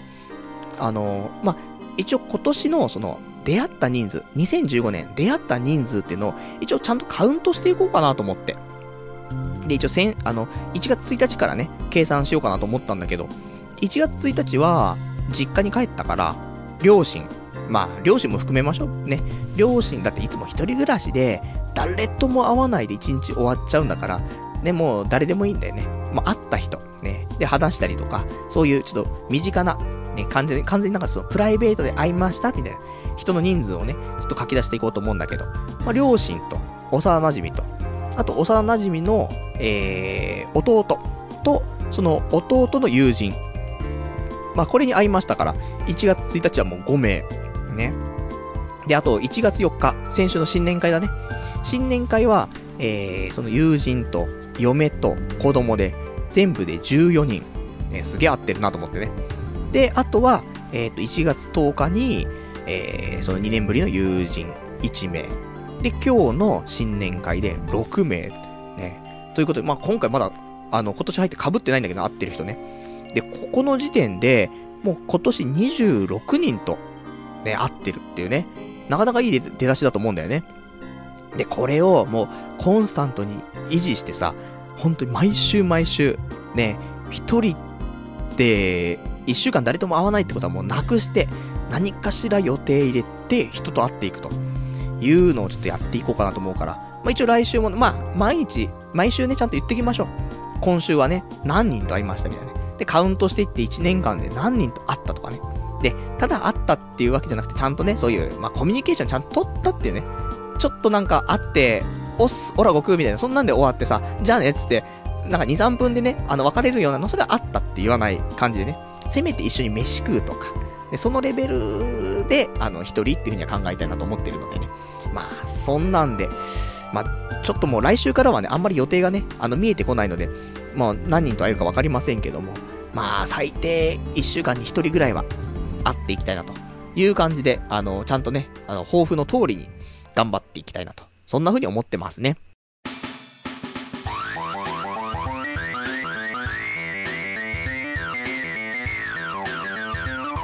童貞ネットアットネトラジえー、それではね、えー、お時間もほどどきましたからね、お別れのコーナーしていきたいと思います。お別れのコーナーは、今日お話ししたかったこととかね、あとはいただいてるお便り、まだ読めてないものとかをね、えー、つらつらとちょっと紹介していきたいと思うんですけども、えっ、とね、結構ある話したいことがまだね、あのー、ちょっとブルーレイをね、ちょっと見まして、その、今日の新年会行ったところの、その、まあ、いたとこ、そこにいた友人がいるんだけど、その友人から、前に宅建が受かったお祝いで、ブルーレイのね、えー、ちょっと、え、映像というか、ね、あの映画をもらってさ。で、それをちょっと昨日見たの。で、これのちょっとレビューじゃないけども、ちょっとお話だけしたいなと思って、好きな人もいるかなと思うんだけど、あの、新海誠監督、あの、秒速5センチメートルとか、なんか知ってる人いるかな？あの、すごい、なんか背景とかすっげえ綺麗でさ、まあ、その最初はなんか個人でね、そのアニメーション作っ、そこからね、あの、どんどんどんどん、あの、いい作品、さらにクオリティ高い作品とか作っていった人なんだけどさ。で、この人の作品で、ことの葉の庭、ね、こ、言葉のことね、だこと、ことの葉の庭、ね。そういうのがあるんだけど、これをもらってさ、これをちょっと見たいなと思って。で、見たんだけど、見た人いるかな？こっから先ちょっとネタバレ、まあ、にはならないようには喋りたいと思うんだけど、これ本当に楽しみにしていて、あのー、ま、まだね、ちょっとネタバレとかもしかして入っちゃうんだったら嫌だなっていう人いたら、ちょっと5分ぐらい飛ばしてもらった方がいいと思います。ね。あの、生放送で聞いてる人は、ちょっと、あーってね、耳をね、あのー、なんか、押したり引いたりとかしてね、ちょっと聞こえない、聞こえないようにしてもらったらいいかなと思うんだけども、まあそのネタバレないように話すと。これ、結構短いの。これ映画だから、長いのかな ?1 時間半とか2時間とかあんのかなって思ったんだけど、実際見ようとすると、本編はね、46分なの。だからもう、なんかまあ短編ってわけじゃないけど、中編っていうぐらいの、その長さなんだけど、だから結構見やすくて。それでも、始まってすぐにさ、ま、映像綺麗なんだよね。あれなんか実写かなっていうぐらい綺麗だったりとか、ただ、実写よりも綺麗だよね。その、なんつうかな、やっぱし、綺麗に見えるように描いてるから、あ、すごくいいなーってのがあって。で、あとは、その、これもね、俺もあんまレビューとかさ、感想とかさ、苦手だからさ、言えないんだけど、これ一応、キーとなるのはさ、雨なんだよね。雨が降ってる日に、まあ、たまたま、あのー、男、男女がちょっと、えー、まあ、知り合うというかさ、男女がちょっと、あのー、出会って、で、毎回雨の日は、なんか出会ってしまって、そこから続いて、なんか、ラブコメディ的な、ね、全然コメディ要素ないんですけども。そんなのあってさ。で、雨の日って俺本当に嫌いなんだよね。雨降ると絶望的な気分になるんだけどさ、もう濡れたくねえし、めんどくせえし、傘あるし、みたいな。だるいっていうね、思ったりするんだけど、この、え、その映画のね、琴の葉の庭に関しては、雨が降ると、そういう、その人と会えるみたいな、いうのがあって、雨の日が楽しみになったりするんだよね。だから、ああ、そういう風に考えると、なんか俺もね、あの、本当に雨本当嫌いだけど、雨の日が楽しくなるルールを作ったら、なんか雨の日好きなのかなって思ったりとかして。だからわかんないよ。だから、例えば雨が降った日は、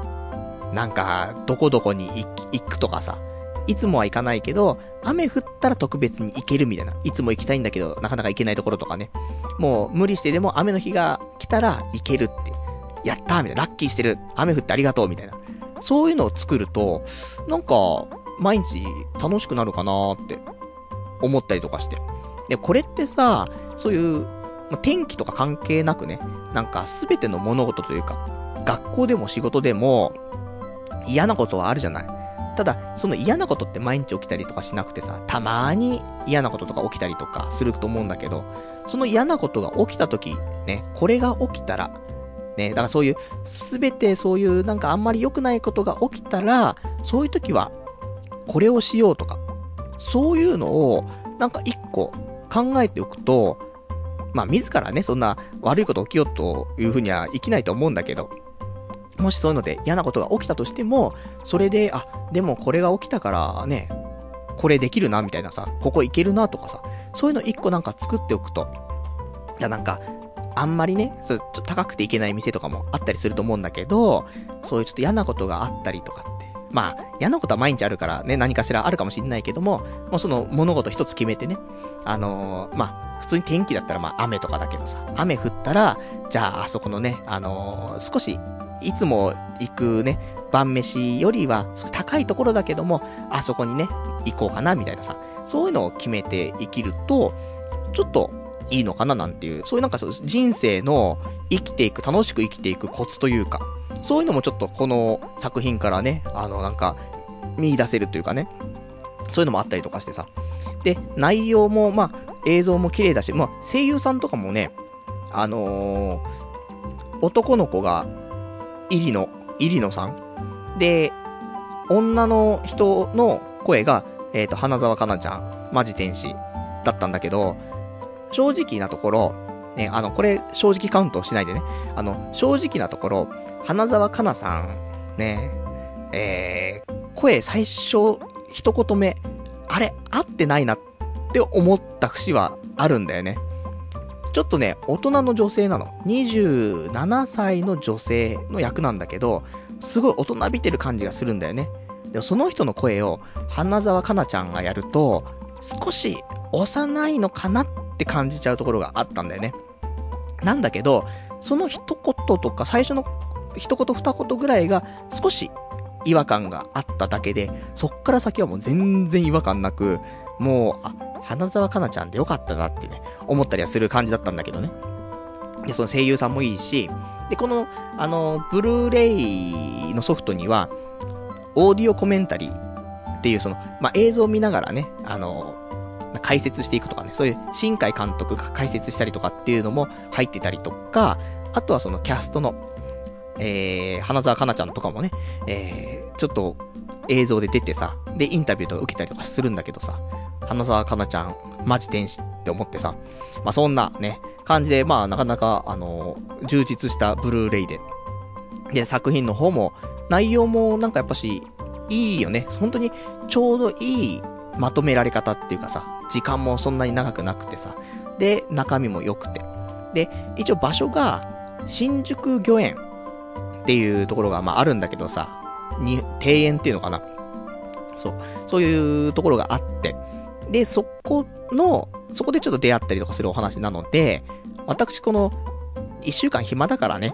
暇があると聖地巡りしちゃうっていう病気が最近発病しちゃってますから、今週ちょっと、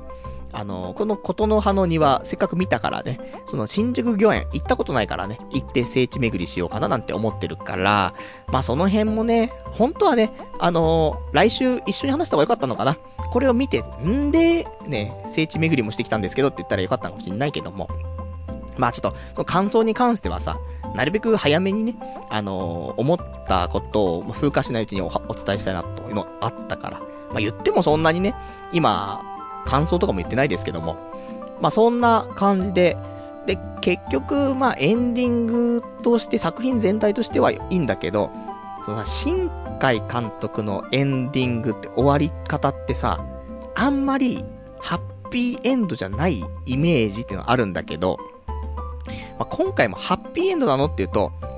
俺はあんまりハッピー、ね、ハッピーフルマックスかっていうと、そうではなく感じるんだよね。俺だったらこういう風にしてくれたら、よかったなって思うんだけど、だけど、それはさ、やっぱり現実ってあるじゃん。アニメだからさ、都合よくってのはあったりするかもしんないけど、こういうなんか絶妙な現実感っていうのかな。まあ、その、いいんだよ。ただ、ベストじゃなくてベターな終わり方みたいなさ。でも、それが現実ってやつだよね、みたいなさ。いうのもあるから。まあ、そこはね、あのー、いい終わり方だけど、いつもの新海監督の、なんかちょっと、あ、こういう終わり方しちゃうんだっていうよりは、一歩、なんかそのハッピーに近かったから、少し救われたかなみたいなところもあって。あのー、おすすめです。あのー、レンタルでもね、あると思うから、琴の葉の庭。これね、いいと思う。あのー、別に、季節とか関係なく見れると思うからね。で、雨の日が、もしかしたら少し好きになるかも。しれないから、雨が嫌いな人とかね、見るといいかもしんない。まあ、ちょっと雰囲気アニメのところもあるから、そんなに、あの、期待しないでってのもあるけど、あの、いい、その、作品としても、美術的にもいいから、まあ、一回見た後でも、何回もそのまま、あの、テレビ流しておくとか、ちょっとなんか、疲れたなとか、そういう時に、ね、時間も46分くらいだから、ちょっと見てみようかなって。1時間以内で見れる映像っていうのはさ、結構貴重だよね。いい作品とかなかなか巡り会えないからさ。アニメとかだってさ、結局映画だったら2時間近くあったりとか、あとは普通のね、テレビ放送だったら、普通にワンクールとか見ちゃうと7時間とかかかっちゃうからさ。そう考えると、こうやって1時間以内で見れる作品で、この、ちゃんと詰まってるというか、完成してって、こういう感じのものはなかなか巡り会えないかなと思うから、結構おすすめかなと思うんだよね。本当になんか新海監督の集大成じゃないけど、とてもなんか、今までの新海監督の一番いいところが全部詰まってるというか、そんな感じもするし、あとその、ジブリとか、好きな人はいいかもね。あの、新海監督が結構ジブリ好きなのと、俺も見ててそのジブリっぽい感じは少し、あの、受けるところはあったから、そういうジブリとか好きな人もいいかなって思うので、あの、結構おすすめなんで、もしよかったら、全然、あの、お話自体ネタバレなかったですけどね、あの、そんなお話で、あの、私、ちょっとね、そんなんで、新宿御苑ね、えーと、今週行っていきたいと思いますからね、その辺は来週お話ししたいかなと思います。じゃあ、あとね、お便りいただいているので読んでいこうかな。お便り、ラジオネーム、えー、赤なめさん。はるさんこんばんは。そして明けましておめでとうございます。えー、今年も何卒、えー、よろしくお願いします。的な。えー、で、自由に動ける今だからこそ、ぜひ、北の日本海側へ旅行してみませんか？パルさんのツイッターやラジオを拝見してると、寒いのが苦手なようで、えー、寒冷地に住んでいる身としては残念でなりません。寒い時でしか、えー、体験できないこともたくさんありますよ。例えば、今年の日本海側は数年に一度の大雪で、1日は、えー、毎朝の雪かきから始まります。かっこ夕方もあります。また夜は氷点下に確実になるので、水道凍結防止のために水抜きという作業をしないと翌日大変なことになります。えー、日中も0度より上になることが少なくなり、太陽も出ずに、一日中どんよりとした天気の中過ごすこともあります。何事も体験なので、こんな素晴らしい、えー、素敵な北の日本海側へどうぞいらし、えー、いらしてください。そして極寒の中、雪かきを手伝ってくださいっていうね、お答えいただきました。ありがとうございます。そうね。あのー、極寒の地は、ちょっと厳しいかなとは思うんだけどね。でもやっぱそういうところじゃないと体験できないこととかっていうのもあるし、そこで体験することで、まあ、帰ってきた時に、なんか今のありがたみだったりとかも分かったりとかね、あるのかななんていうのも思いますけど、ただ、例えば北関東、あ、じゃ北関東じゃない、その北日本、ね、その行った場合さ、俺何するのって結局多分北に行くってなると温泉目的ぐらいでしか行かないと思うんだよね。で、温泉行くじゃん。旅館泊まるじゃん。で、旅館で一日中過ごして終わっちゃうと思うんだよね。あ、なんかご飯食べて、じゃあ、ちょっと温泉入ろうかな。温泉入って、出てきて、ちょっとダラダラして、で、お昼ご飯食べて、ダラダラして、で、晩飯食べて、で、お風呂入って、ダラダラしてみたいな。そんなんで終わっちゃうから、外にも出ないし、出れないしね。寒いんだよね、本当に。関東に住んでてこんだけ寒いなって思っててさ。そしたらもう、だって、無理じゃないですか。ねえ、本当に。沖縄行きたいんだよ。ね。あの、北じゃなくて南に行きたいんだよね。できる限りもあの、動物もさ、寒いと冬眠するわけじゃない。だから、俺も本当に冬眠しそうになっちゃってるから、それ避けたいなと。いうのもあるので、北ではなくて、北はさ、一回そういう、まずは、こういうすごい寒い時じゃなくて、あんまり寒くない時に北に行って、それを一個経由した上で、また寒い時期に行くとかってね。そんなのを考えたいと思うから。一応日本三景とかって考えると、北の方あった気もするんだけど、その時ちょっとね、行きたいと思いますから。すいません。雪の中は勘弁してくださいってね。雪かき勘弁してくださいみたいなね。のもありますから。ね、ほんと生活するってなると、ほんと大変だよね。雪かき、雪かき。だもんね。で、ほんと水道固まって、凍っちゃうと、どうにもならないでしょ。どうなんだろうね。その、朝が使えないだけなのか。でもなんか、氷だからさ、水がね、氷になると少し膨張するじゃない。そうすると、やばい、破裂しちゃうんかな、やっぱりね。その水道管とかね。怖いから、やっぱしその、固まらないようにね、ずっと、なんか、流してないといけないとか、そういうのもあるのかもしれないですけども。難しいね。ね、やっぱし、その土地その土地でね、ちょっといろんな暮らし方があるから、俺はもう、この都会のコンクリートジャングルでね、エアコンガンガンでね、外寒いっつってピザ取ってね、それでもうデブになると。そんな生活で精一杯になってますから。まあもしね、でも機会があれば、その、自らはあんまりないかもしれないけど、何か機会があった時にね、あの、行こうかな、行かないかどうしようかな、みたいなところがあった時には、今年はちょっといろいろチャレンジもしたいところあるから、その時はね、もう極寒で雪か、行くか、みたいなね。そんな風にやりたいと思いますから、そんな機会があったら、ぜひちょっとお伺いね、そっちの方していきたいと思います。じゃあ、あとね、いただいてますお便りね、えー、読んでいきたいと思います。ラジオネーム、えー、61番3、パルさん、プレミアム10がなるものが出ましたよ。レポお願いしますっていうね、お便りいただきました。ありがとうございます。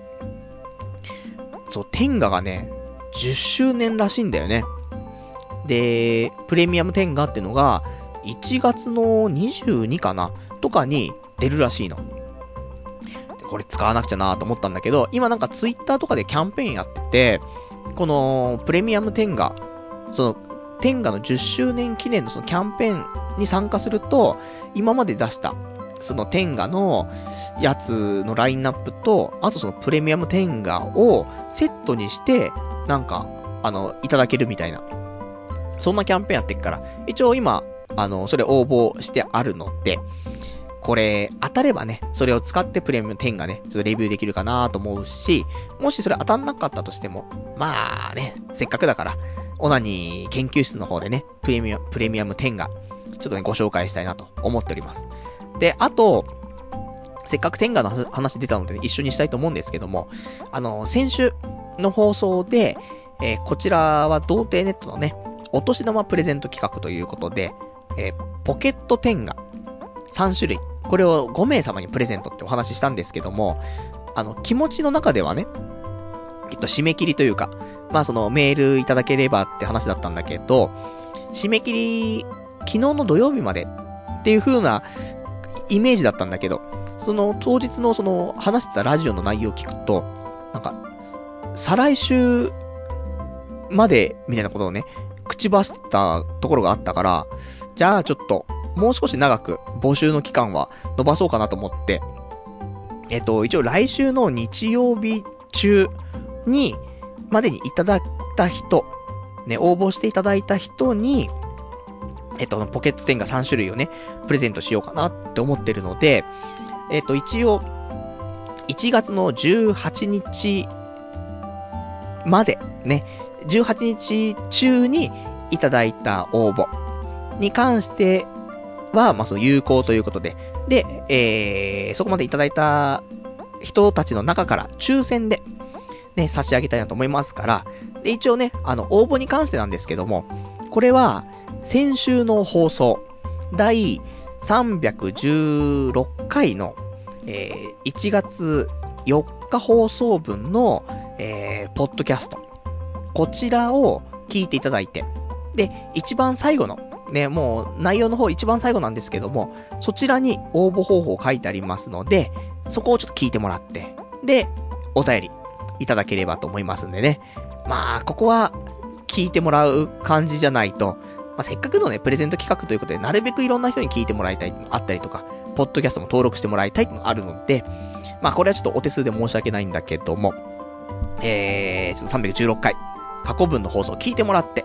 そしたらもうポケット10が3種類、ね、送らせていただきたいと思いますから、まあ、抽選で5名だからね、ちょっと応募の人数が増えてたら、まあ、ちょっと、上げられない部分もあるかもしれないけど、今のところね、あんまり来てないから。ね。あんまりポケット10が欲しくないよみたいなね。あるかもしんないけども。いやー、もうそれはもう、おすすめがちゃんとありますからね。まあ、それ使っていただきたいと思いますから。まあ、まだまだどしどし送っていただければ、まだ全然可能性としては確率高いかなと思いますからね。えー、来週の1月18日中、ね、にいただければ、ね、そ、それでちょっと一応、あのー、その日までが締め切りとさせていただこうかなと思っております。じゃあ、あとはね、えー、ラジオネームいっぱいおっぱいさん。あけおめことよろ。パルさんいつも応援してますってね、お便りいただきました。ありがとうございます。ね、もう本当に明けましておめでとうございますという話も、もうしてからね、11日、12日、経っちゃってるわけで、もう10日以上経っちゃってんだけどね、もう相変わらず俺はもう、こんだけ時間経ってもお正月気分っていうね、そんななってますけどもね、もう新年会ももう終わりですから、もう他に新年会ないから、まあ、ここからはね、あとは、まだね、ただね、派遣会社からね、離職票っていうのは届いてなくてさ、ハローワークにも行けないんだよね、まだね。で、一応今週、あのー、いろいろとまあ、予定は入ってて、あの、宅建の登録実務講習とかも今週、2日間ぐらいあるからさ、まあ、ようやくちょっと、まあ、休みの感じは抜、抜かしてね、やっぱり、ちょっと、あ、朝というか、昼間生きていく、ね、生活していくスタイルにちょっと切り替えていかないと、その辺のね、講習も受けられないかなと思うから、ちょっと今週からは、あの、そんな、ね、朝、7時とか8時とかってないでね、ちゃんと夜のうちに寝ようかなと。え、ちょっと心がけないといけないなっていうところだね。あとは、ラジオネーム、もう DJ なんてやめてやるさん。遅くなりましたが、明けおめです、パルさん。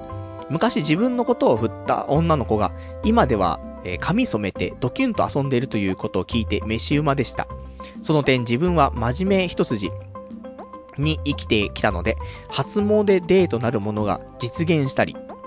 えー、某神社でラブライブのお守りをゲットしたりで楽しいね、年始でした。やっぱり真面目が一番ですよ、パルさん。今年は謙虚の年にしましょう。あと、仕事探し頑張ってください。というね、お手いただきました。ありがとうございます。いいね。やっぱりそういう、真面目に生きてきてさ、それが報われるっていうのはとてもいいことだよね。それをさ、自分のことを振った、クソみたいな女がさ、今では髪の毛を染めてドキュンと遊んでるってね。そんな、もうよかったね。本当にそこで振られて。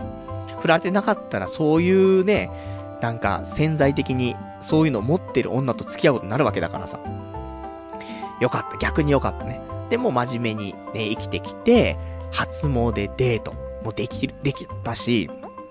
あとはね、某神社で、某神社っていうかまあ、あそこの神社なんでしょうけども、ラブライブのね、お守りをゲットしたりとかね。まあそういういい年始迎えられたということだからね。もう素敵じゃないですかと。なんか俺の友人も、その某神社のところでね、ラブライブのお守りとエマをね、ゲットしてましたけどもね。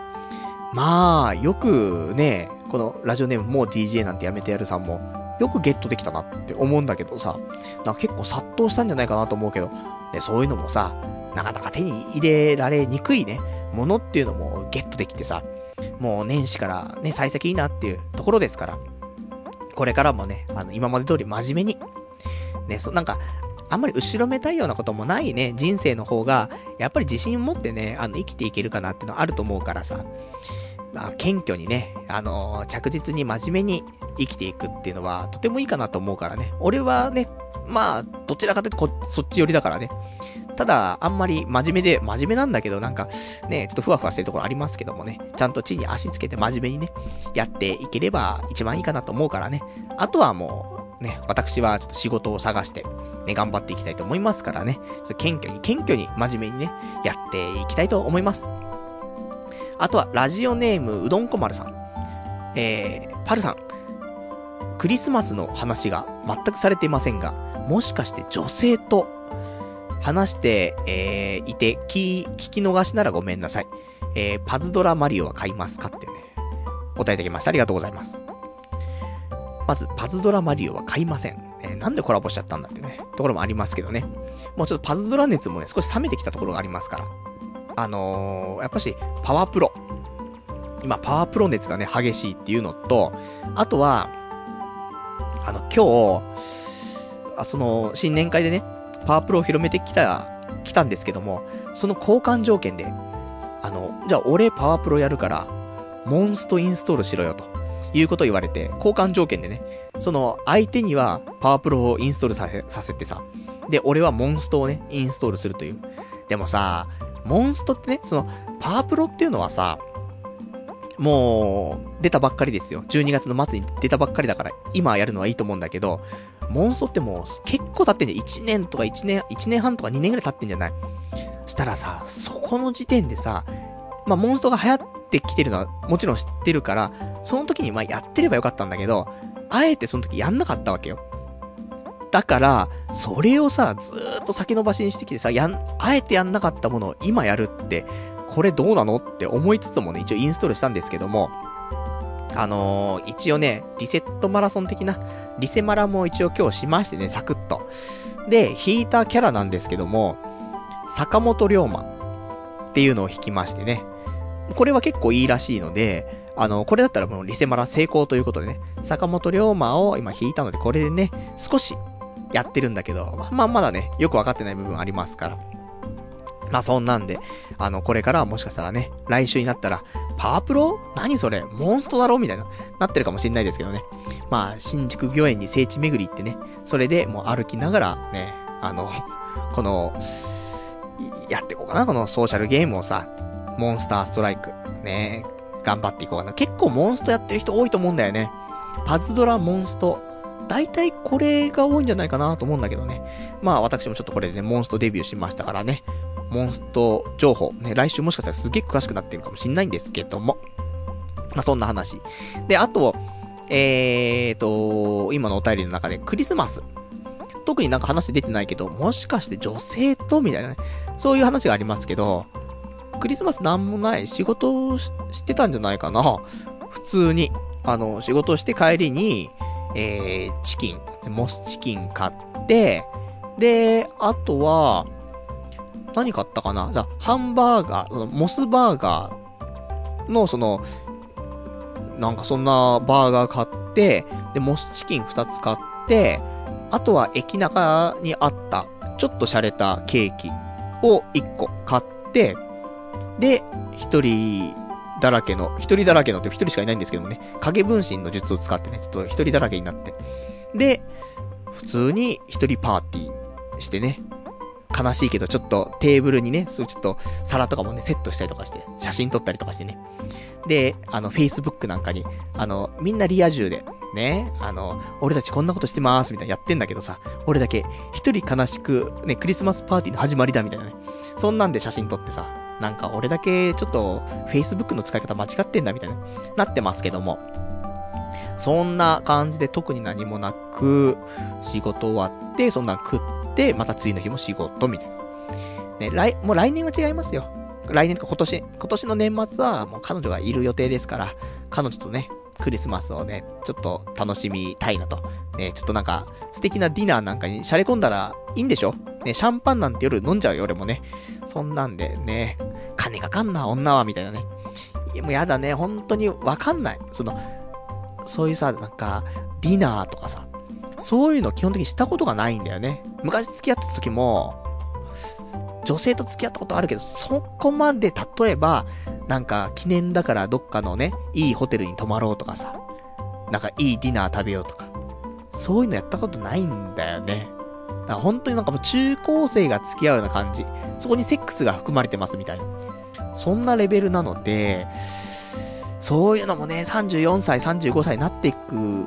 上ではね、なんか、なんでこんなこともできないの知らないのとか言われると怖いんだよね。で、それこそ、やっぱし、過去に付き合ってきた人数が多かったりとかすると、そういうのがやっぱしどんどん高くなってくるじゃん、そういう率がさ。これが処女だった場合、あ、こんなもんなのかな、人と付き合うのはっていう風になるんじゃない？まあ、少しはね、あのー、やっぱし恋愛漫画とかさ、少女漫画とか見てるからさ、あとドラマとか見るとさ、そのディナーとかさ、なんかその高級ホテルに泊まったりとか、いろいろあるかもしんないけど、だまあ、年に一回ぐらい、ちょっといいところでご飯食べたりとか、それでも、あ、やっぱしこういうのあるんだ、みたいなさ、それで済むじゃない？なんだけど、恋愛経験豊富なさ、クソビッチはさ、わかんないじゃない？もうその、あれ、全然、そういうところ連れて、連れてってくんないんだ、みたいな。とか、ね、プレゼントとかって、ね、ブランド物のバッグじゃないんだ、みたいな。そういうのになっちゃうじゃん。わかんないからね、ほんとそういうのね。だからなんとも言えないんですけども。まあ来年のクリスマス。まあ、リスナーの皆さん発狂するかもしれないですけども、女性とね、あの、過ごすクリスマスについてね、あの、これのラジオの方で喋っていきたいと思いますから、頑張っていかないとね、本当に、あの、頑張らないといけない。ね、今だと全く見通し、見通しが立たないからね。まあ、そんな感じでね、あの、来、来、何、年末のクリスマスね、楽しみに待っていただけたらと思います。あとはラジオネーム65番さん。チワース。無職になったのでアニメ見放題ですね。裏山。今期は出れますと、ジョジョは見ようかと思っています。カンコレは、ナノハ、ナノハオタとしては一応押さえておこうかと。ドッグデイズの3期も2期と制作が同じっぽいので、不切れそうなので期待というね。お答えいただきました。ありがとうございます。今期のアニメ、全然見てない。だよね。いくつか見ようかなーってのはあるんだけど、まだ全然見れてなくて、あ、カンコレは見たか。でもカンコレぐらいしか多分見てないかな。あともう一個ぐらい見たけど、なんかもう名前も忘れちゃったので、あれなんだけども。あと、一応ドッグデイズに関しては1期も2期もね、楽しく見てたから、3期も楽しみ。ね、これは見ますね。で、あと、デレマス。あの、し、なんで、これアイマスだかな？アイドルマスターのシン、シンデレラ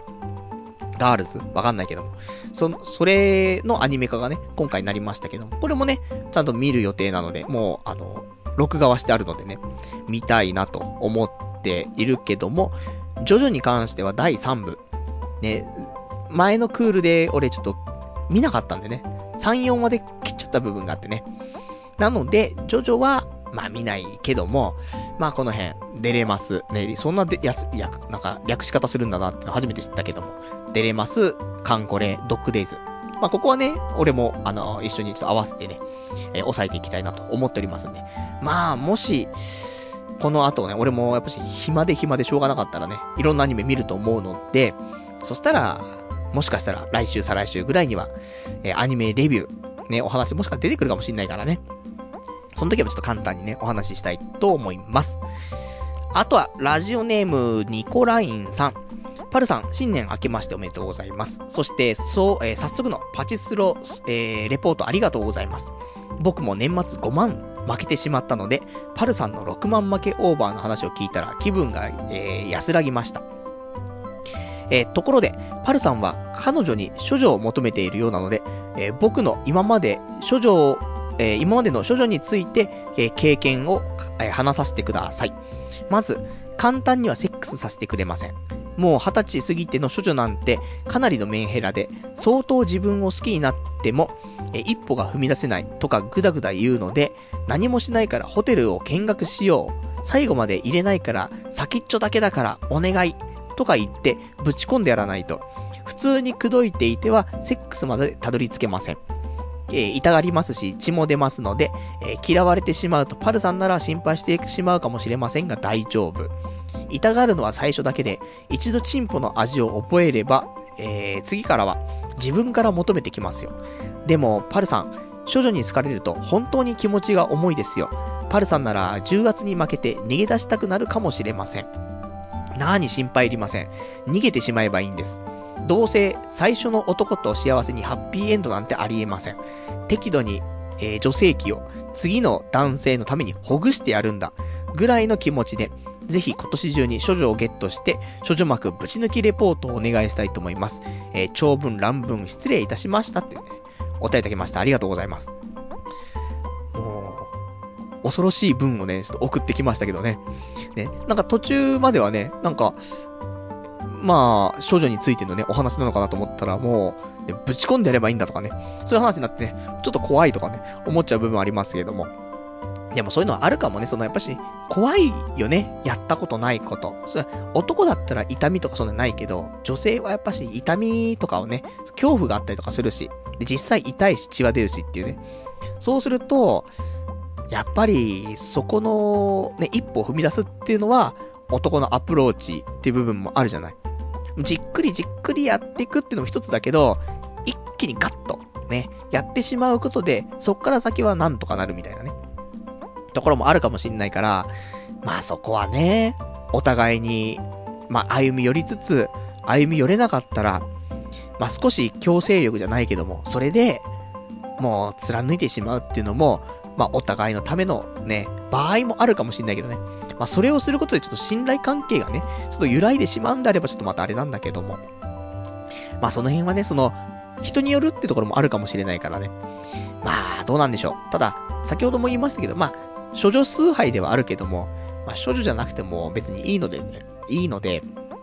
まあ別にね、あのー、処女と付き合った場合の、ね、想定とかもね、まあ、考えなくてもいいかなとは思うんだけど、だって俺も20代後半ぐらいの子と付き合いたい、ね、そして結婚したいと思ってる部分があるから、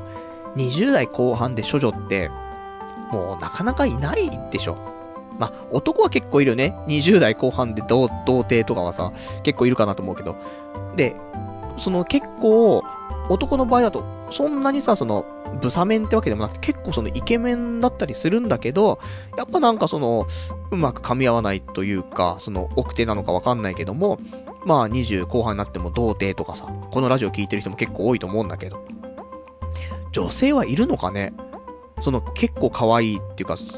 だって男もそのさ、結構かっこいいなって男が見ても思うようなやつでも、ね、20代後半で童貞とかいるじゃん。だから本当女の子でも、あ、この子可愛いなみたいな子で、処女とかっているのかなっていうね。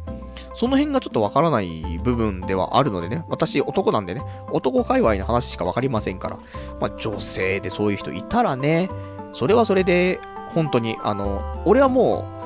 う、処女と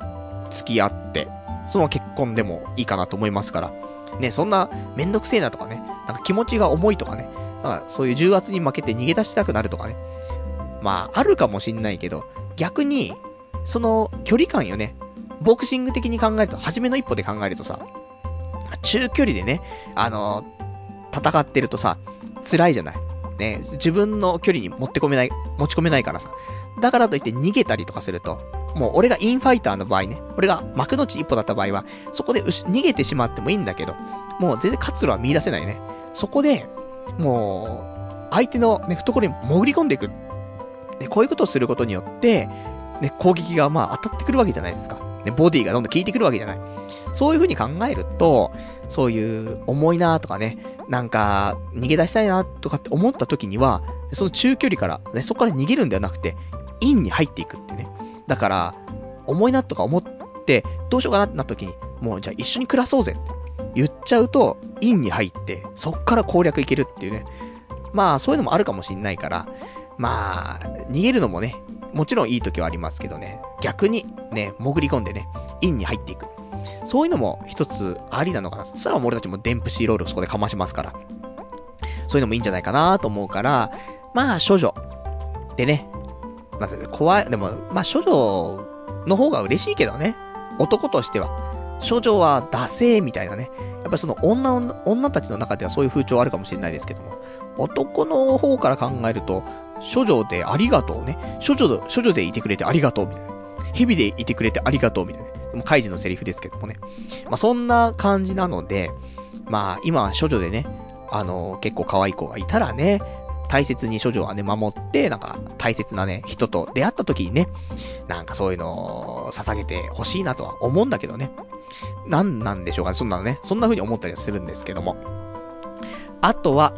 えー、ラジオネーム、えー、ラジオネーム、羊がいる水族館さん。パルさん、ボールペン字の練習帳買ったんだな。やっぱり文字が絶対、文字は絶対練習した方がいいね。履歴書でも字が綺麗と、えー、かどうかっていうのは結構チェックされるしっていうね、お答えいただきました。ありがとうございます。そうよね。やっぱりね、あのー、ま先週買ったって話して、まだ一回も練習してないんだけど、だから結局買って終わるのかみたいなところはあるんだけど、まあちょっと時間を作ってね、やりたいなと思ってるんだけど、字汚いんだよ。なんかやっぱしね、ちょっとね、ヘロヘロしちゃうんだよね、字が。一文字一文字は結構綺麗っちゃ綺麗かなと思うんだけど、全部をね、その、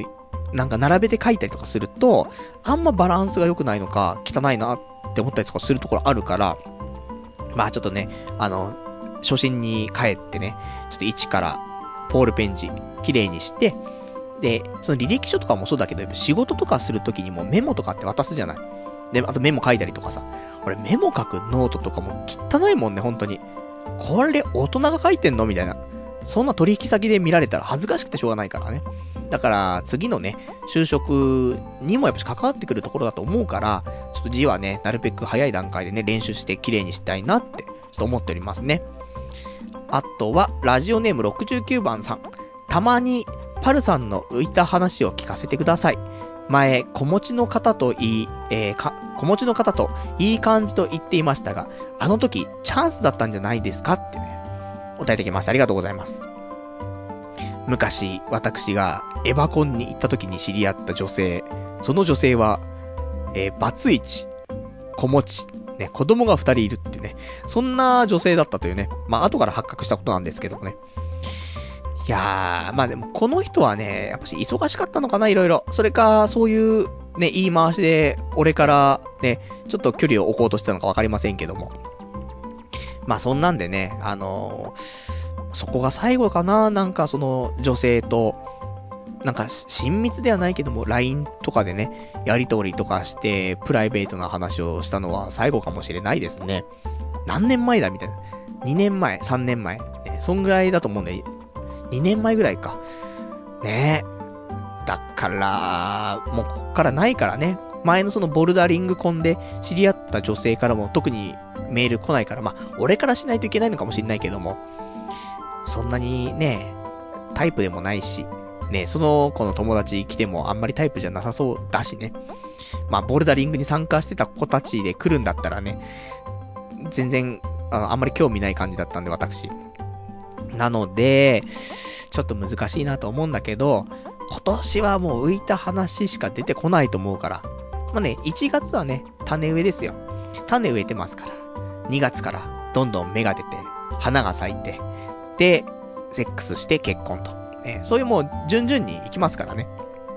まあちょっと浮いた話が出てきたらね、紹介したいと思うんだけども、わかんないよね。なんか、このラジオで話せること話せないことってあるじゃない？自分個人だけの話だったら、何でも話してもいいと思うんだけど、ちょっと、人がね、他人がちょっと絡んできちゃって、そこのプライベート、プライバシーって、まあ、いろいろあると思うんだけども、そこって結構言いにくいなってところもあると思うから、もしかしたらよ、みんなに内緒で女の子と付き合って、セックスをして、で、同棲することになって、で、ある日、ラジオ始まった時に、皆さんに報告がありますと。この度私、結婚することになりましたみたいな。そんなんなる可能性もある。ね。そんな嘘はつかないようにはしたいと思うけど、言えないようなことも、女の子と付き合ったら出てくることもあるから、え、こないだ俺、ちょっと遊園地行っちゃってさ、とかさ、え、パルさん一人で、ね、ディズニーランド行ったんですか？みたいな。そんなお便りいただいた時にも、まあ、あんまりね、触れないでスルーしてみたいなね。で、一人で行った風に、ね、聞こえたけど、別に俺自体は一人で行ったとは言っていないみたいなね。実は、彼女と行っていたみたいなさ。そういう、ね、なんか可能性もありますから、まあそこはなるべくだったらね、話せるようにちょっとしていきたいと思うんですけども、まあその辺はね、あのー、もしかしたら急なね、えー、お知らせが出る可能性もありますからね。まあその辺は、ちょっとビクビクしながらね、いつオープニングでね、あの、結婚発表あるのかとね、そんな風にね、あの、少しドキドキを感じながらね、このラジオも楽しんでいただけたらと思います。じゃあ、あとはね、えーと、お便りいただいてますのが、ラジオネーム、フレッツ暗黒 TV さん。えー、パルさんこんばんは。いつもポッドキャストから楽しく拝聴させていただいています。この度、あ、じゃあこの間、第282回の放送を聞いていたのですが、少しパルさんの自転車の話が出てきたので、聞いていたのです。えー、聞いていたのですが、ジャイアントの自転車に乗っていると、にわかファン扱いされると聞いたのですが、そこで、にわかファン扱いされる人は、ジャイアントなどの一流の自転車に乗っている初心者が、何生きがっちゃってるの？えー、的な、えー、人たちだと思うんですよ。実際僕は、えー、今日、今日、競輪歴、えー、5年で愛車がジャイアントなのですが、にわかファン呼ばわりされたことは一度もありませんし、えー、初めの頃は、えドッペルギャンガーっていう怪しいやつに乗っていたので、そんなに図に乗っていないと思うんですよ。多分、パルさんはジャイアント自体を馬鹿にしたわけではないと思いますが、一応すごいメーカーなので、あまり悪口言わないであげてください。長文長々失礼いたしましたってね、答えできました。ありがとうございます。そうだね、俺も、まあ、これ難しいよね、お話、ニュアンスとしてもね。あの、ジャイアント、ジャイアントっていうのが、難しいポジションにいるんだよね、俺の中ではね。だから、なんかさ、その、なんだろうね。なん、まあいいわ。あの誤解を生むかもしれないけどもね。ちょっと話すとさ、ジャイアントってやっぱりその、安いっていうのかな、そのコスパがいいんだよね、すごく。あの、本来、ちょっと普通の自転車買うと、例えば20万円だとここまでしか買えないですよっていうのがあると思うんだけど、ジャイアントだと15万円でその、他のやつだと20万円ぐらいするぐらいの、そういうクオリティのものが買えたりとかするっていうのが結構あると思うんだよね。だからすごくその初心者がエントリーとして初めて乗る自転車としてジャイアントって選ばれることがまず一つあると思うんだよね。基本的に、やっぱり、あんま最初お金かけたくないじゃん。乗るか乗らないかもわかんないからさ。で、ジャイアント乗って、で、ああ、これ楽しいなって言って、で、さらにいいチャリを買ったりとか、あると思うんだけど、で、その時に、あのー、またそのまま、ジャイアント好きだからジャイアント乗るって人もいるだろうし、他のメーカーに移るって人もいると思うんだけど、ただやっぱりその、エントリーモデルで一番安いのって、何って言うとやっぱりジャイアントとか、あと俺が乗ってるね、フェルトとかのメーカーがやっぱし一番エントリーとしてはね、乗りやすい部分があるから。そうすると、大体初心者とかね、始めたばっかりの人は、ジャイアントとか乗ってんじゃないのみたいな、いうのが、少しあるんじゃないかなって思うのよね。なので、そういう意味でね、あの、ジャイアント、ね、なんか、乗って、ね、始めたばっかりなのに、ね、なんか、そういう、チャリについてさ、少しうんち語ったりとかしてさ、で、何乗ってんのって、ジャイアントみたいな。風になっちゃうと、なんでにわか野郎かよ、みたいな。いう風になっちゃうんじゃねえのみたいなところだったんだけど、ジャイアント自体はすごく本当に、あの、いいメーカーだと俺も思うし、おすすめ、ね、これから、なんか、自転車乗ってみたいんだけど何がいいかなって言われたら、俺は、まあ、俺が乗ってるね、フェルトも、本当にジャイアントと同じぐらいの値段設定で同じような、あの、クオリティというか、いいね、あの、組み合わせだったりとかあるから、まあ、フェルトか、ジャイアント、で、大体多分始めたいと思うんですけどっていう人にいたら、それをお勧めするかなと思うんだけどもさ。で、やっぱりそういうのが、やっぱし少し、ね、あの、もちろん、あの、すごいいい、なんていうの、高い、ね、そういうやつもあるしさ。で、高いのは高いので、本当にあの、なんていう世界で活躍してる選手とかも、ジャイアント乗ってたか、乗ってたりとかもするし、いいんだけど、やっぱイメージ的にね、やっぱり少しコスパがとてつもなくいいから、まあちょっと初心者の人が乗ってる、ね、最初に乗るっていうイメージが、まあちょっとつきつきやすいのかなみたいなね、思ったりはするんだけど、まあそれ勝手な俺のね、イメージっていう部分もありますから。まああんまりその悪口ってわけではなくてね、なんかそんな雰囲気、イメージがちょっとありますってだけでね、あの、ものとしては本当にいいと思う。コスパいいし、ね。だから、まあ、そんな感じ。ね、ちょっと答えにならないかもしれないですけどもね。あ特に、あの、悪口言ってるわけではなくて、ね、そういうちょっとイメージついちゃってんじゃないの？みたいなところがあるかななんて、そんな話ですね。あとは、ラジオネームスティーブさん。パルさんはじめまして、毎週楽しみに聞いています。パルさんは、パズドラのやり込みの、えー、よう、えパリ、えー、パズドラのやり込みのようですが、えー、僕はパズドラのデータが消えてしまい、復旧条件を、えー、満たしていなかったので、一からやり直しました。とても悲しいです。これからも楽しみにしていますってね、お答えできました。ありがとうございます。辛いね。パズドラね。てか、そういうソーシャルゲームとかってさ、データ消えた時に復旧できるかできないかって結構重要じゃない。で、ちゃんとそういうのをやっておかないと、何かあった時ね、わかんないじゃん。別に、普通に生きてたってさ、急に、ね、あの、なんかちょうど、その降臨系のダンジョンを、くるくるくるくるってやってる時に、急にスコールがさ、一瞬で降ってきてさ、もう水没しちゃうみたいなさ、そあるかもしんない。そうしたら復旧できませんなっちゃうかもしんないから、あとはね、ポケット入れといたらなんか、急にね、右側のももから、すごいなんか、汗が出てきて、水蒸気すごくて、水没しちゃうとか。もうわかんないから、人間何があるかわかんないからね、人体は不思議ですから。だからそういうのでね、データ消えちゃうとかもあるかもしんないから、まあこの辺は気をつけてね、データちゃんと復旧できるようにね、まあ日々ちゃんと気をつけていきたいなってところあるんだけど、でもパズドラ、消えたら消えたで、やめてもいいかなって思うよね。まあ、最初からやり直しても面白いかなとはもちろん思うんだけど、俺も750日ぐらいやってんのかな。で、この間そんなんで、あの、750日ログインとかでなんかもらってましたけども。もう、飽きたというか、昔は、無課金で、例えば降臨系のダンジョンクリアして、そこでのね、あの、ボスの、ボスをドロップして、それをさ、育てて使えば、そこそこ強かったりとかしたんだけど、今そんなに、降臨系のボスの、なんかキャラを使って、じゃあ攻略していくことできるのって言うと、できないんだよね。もう課金するっていうか、そのガチャを回していいキャラをゲットしないとどうにもならないっていうのがやっぱしあって、1年前とかだったらギリギリそうでもないかなと思うんだけど、今はもうほんと無理だもんね。だからそこがちょっとゲームとしてどうなのかなっていうのもあってさ、もちろんその、俺がね、ガチャを回して、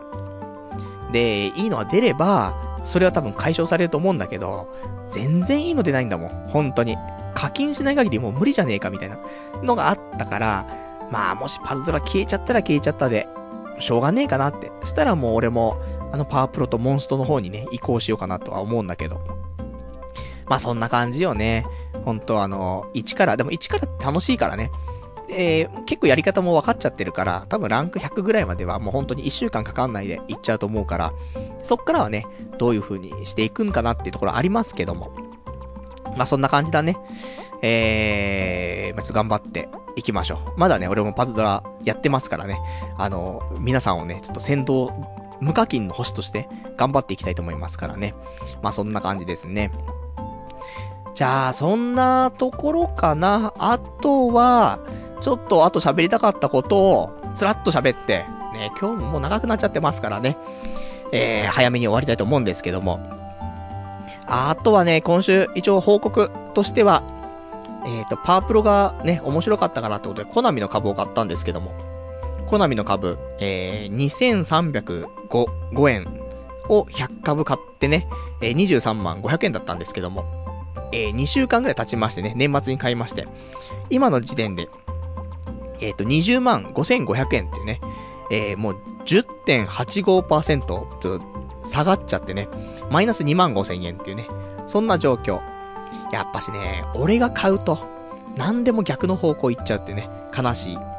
パワープロ、ほんと面白いから、絶対値上がりすると思ったんだけど、下がってるけど、逆に今、買い時なんじゃないのって。俺がちょっとね、買ったことによって下がったから、みんな今買ったら、爆益なんじゃねえのって思うから、だって、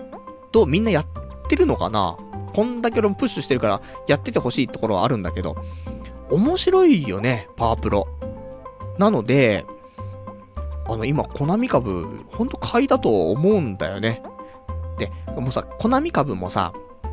特に株主優待とかもないわけ。それを持ってると、なんかある一定の期間でね、あのー、こういう商品券もらえますよとかさ、それあったりするじゃない。これ、コナミの株さ、持ってたらさ、その、石？魔法石みたいなのあんじゃない？そういうガチャ回すための石。これ、株主優待で石くれよと思うんだよね。例えば、石100個、ね、もらえますとか、なったらさ、みんな株買うよね。で、コナミとしても、株主優待で、なんかその商品を送ったりとか、そうすると、もうそれはコストかかっちゃってるものだけど、石って結局、もうガチャ引いたりとか、スタミナ回復させたりとか、そんなんでしか使えないわけだから、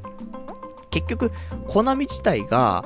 まあ、損はもちろんね、その、課金する可能性もあるわけだから、あのー、まあ、マイナスになる可能性もあるけど、でも、課金するやつは、その100個の石使った後も課金するし、課金してないやつは、100個の石もらって、それをうまく使っちゃったら、その石が100個ある時の、その、いい気分があるじゃない、多分。そしたらさ、あのー、よりゲームをやっぱ楽しみたいっていうことで課金するって可能性もあると思うんだよね。で、コナミ自体も別に、ね、実際のお金が配ってるわけではないから、データを配ってるだけだから、本当にお金吸ってるようなもんじゃん。そうしたらなんか、全部のソーシャルゲームとかの会社に言えると思うんだけど、株主優待、石差し上げます。石100個、石200個とかね。そういうのにしたら、結構、株買う人多いんじゃないかなって。しかもだって、ね、ソーシャルゲームやってる人だったらさ、いいじゃんって思うんだよね。その、その会社も応援することができるわけじゃん、株価って。で、こっちも石もらえて、みたいな。で、株価が上がればね、もちろん株主の方も利益出るから、もうみんながウィンウィンなんだけど、これどうかしらってやってるところあるのかなって。ちょっとそれ調べてないからわかんないけども、ぜひコナミ様、あの、パワープロの、その石をね、100個ぐらいいただけたら嬉しいなと。ね。だって、マイナス2万5千なんだから。じゃあ、マイナス2万5千ってことは、2万5千課金しとけばよかったじゃないってね、話になっちゃうからさ。まあ、こっからね、100倍に爆上げする予定なんですけども、ないけどもね。まあ、そんな感じ。じゃあ、今日こんな感じでいいかな。で、あの、今ちょっとリアルタイムでね、あの、お便りの方で、私、どんな仕事に就いたらね、そういう小中高生ぐらいの青春とかノスタルジーに関わっていくことできるかなっていうね、あの、お便りいただけませんでしたけども、あの、まあ、後ほどポッドキャストなんかでね、あの、聞いたっていう人、あの、お便りとかいただければね、ちょっと参考にさせていただきたいと思いますし、ちょっとご紹介もしたいと思いますからね。まあ、そんな感じでいただけたら嬉しいです。一応メールの方、ね、の場合は、童貞ネット。えー、じゃあ、ラジオアットマーク、童貞 .net。で、あと、掲示板の方でもね、あの、お便りはお持ちしてますので、えー、どしどし送っていただけたらありがたいです。じゃあ、そんな感じで今日もね、なんかもうよくわかんない感じで長くなってしまいましたけども、えっ、ー、と、今日この辺でということで、で、来週なんですけども、来週は1月の18日の日曜日、また23時からやっていきたいと思います。最近ね、本当あの、2時間、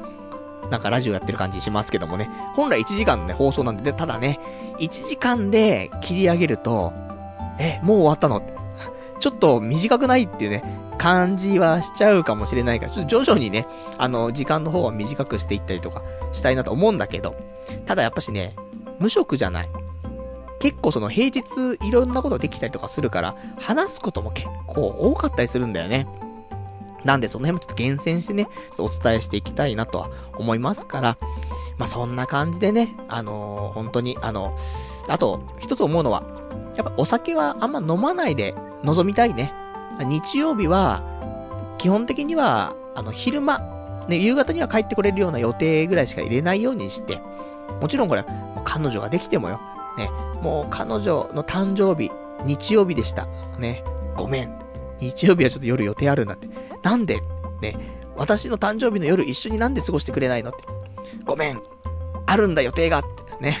もう6年間外してない。そういう予定が日曜日はもう毎週入っちゃってるんだぜ。そういう話で、それで破局みたいな。あるかもしんないですけどもね。結婚記念日日曜日になっちゃいましたみたいなね。どうしようみたいな。ごめん、結婚記念日一人で過ごしてくれみたいなね。俺はちょっと近くのカラオケボックスでちょっと、や、一つやることがあるからって。まあ、そんな話になるかもしれないんですけどもね。ほんとこのラジオも続けていけるのかなってね、彼女ができた場合ね。今年いっぱいはできるかなと思うけど、結婚しちゃったらちょっとわかんないね。ね、のらりくらりとね、あの日曜日放送はしていきたいと思うんだけれども、どこまでやっていけるかわかりませんけども。まあそれはね、もちろん俺もハッピーエンドでもありますからね。あとはなんか放送時間変えたりとか、放送日変えたりとかね、する可能性もありますけど、まあ、彼女ができる可能性の方が少ないですからね。まあ、変わらず、えー、日曜日の23時からね、えー、お楽しみにね、待っていただけたら嬉しいかなと思います。じゃあ、そんな感じでね、えー、今日も長い間ね、お時間、えー、ご視聴いただきましてありがとうございました。それではまた来週お会いいたしましょう。さよなら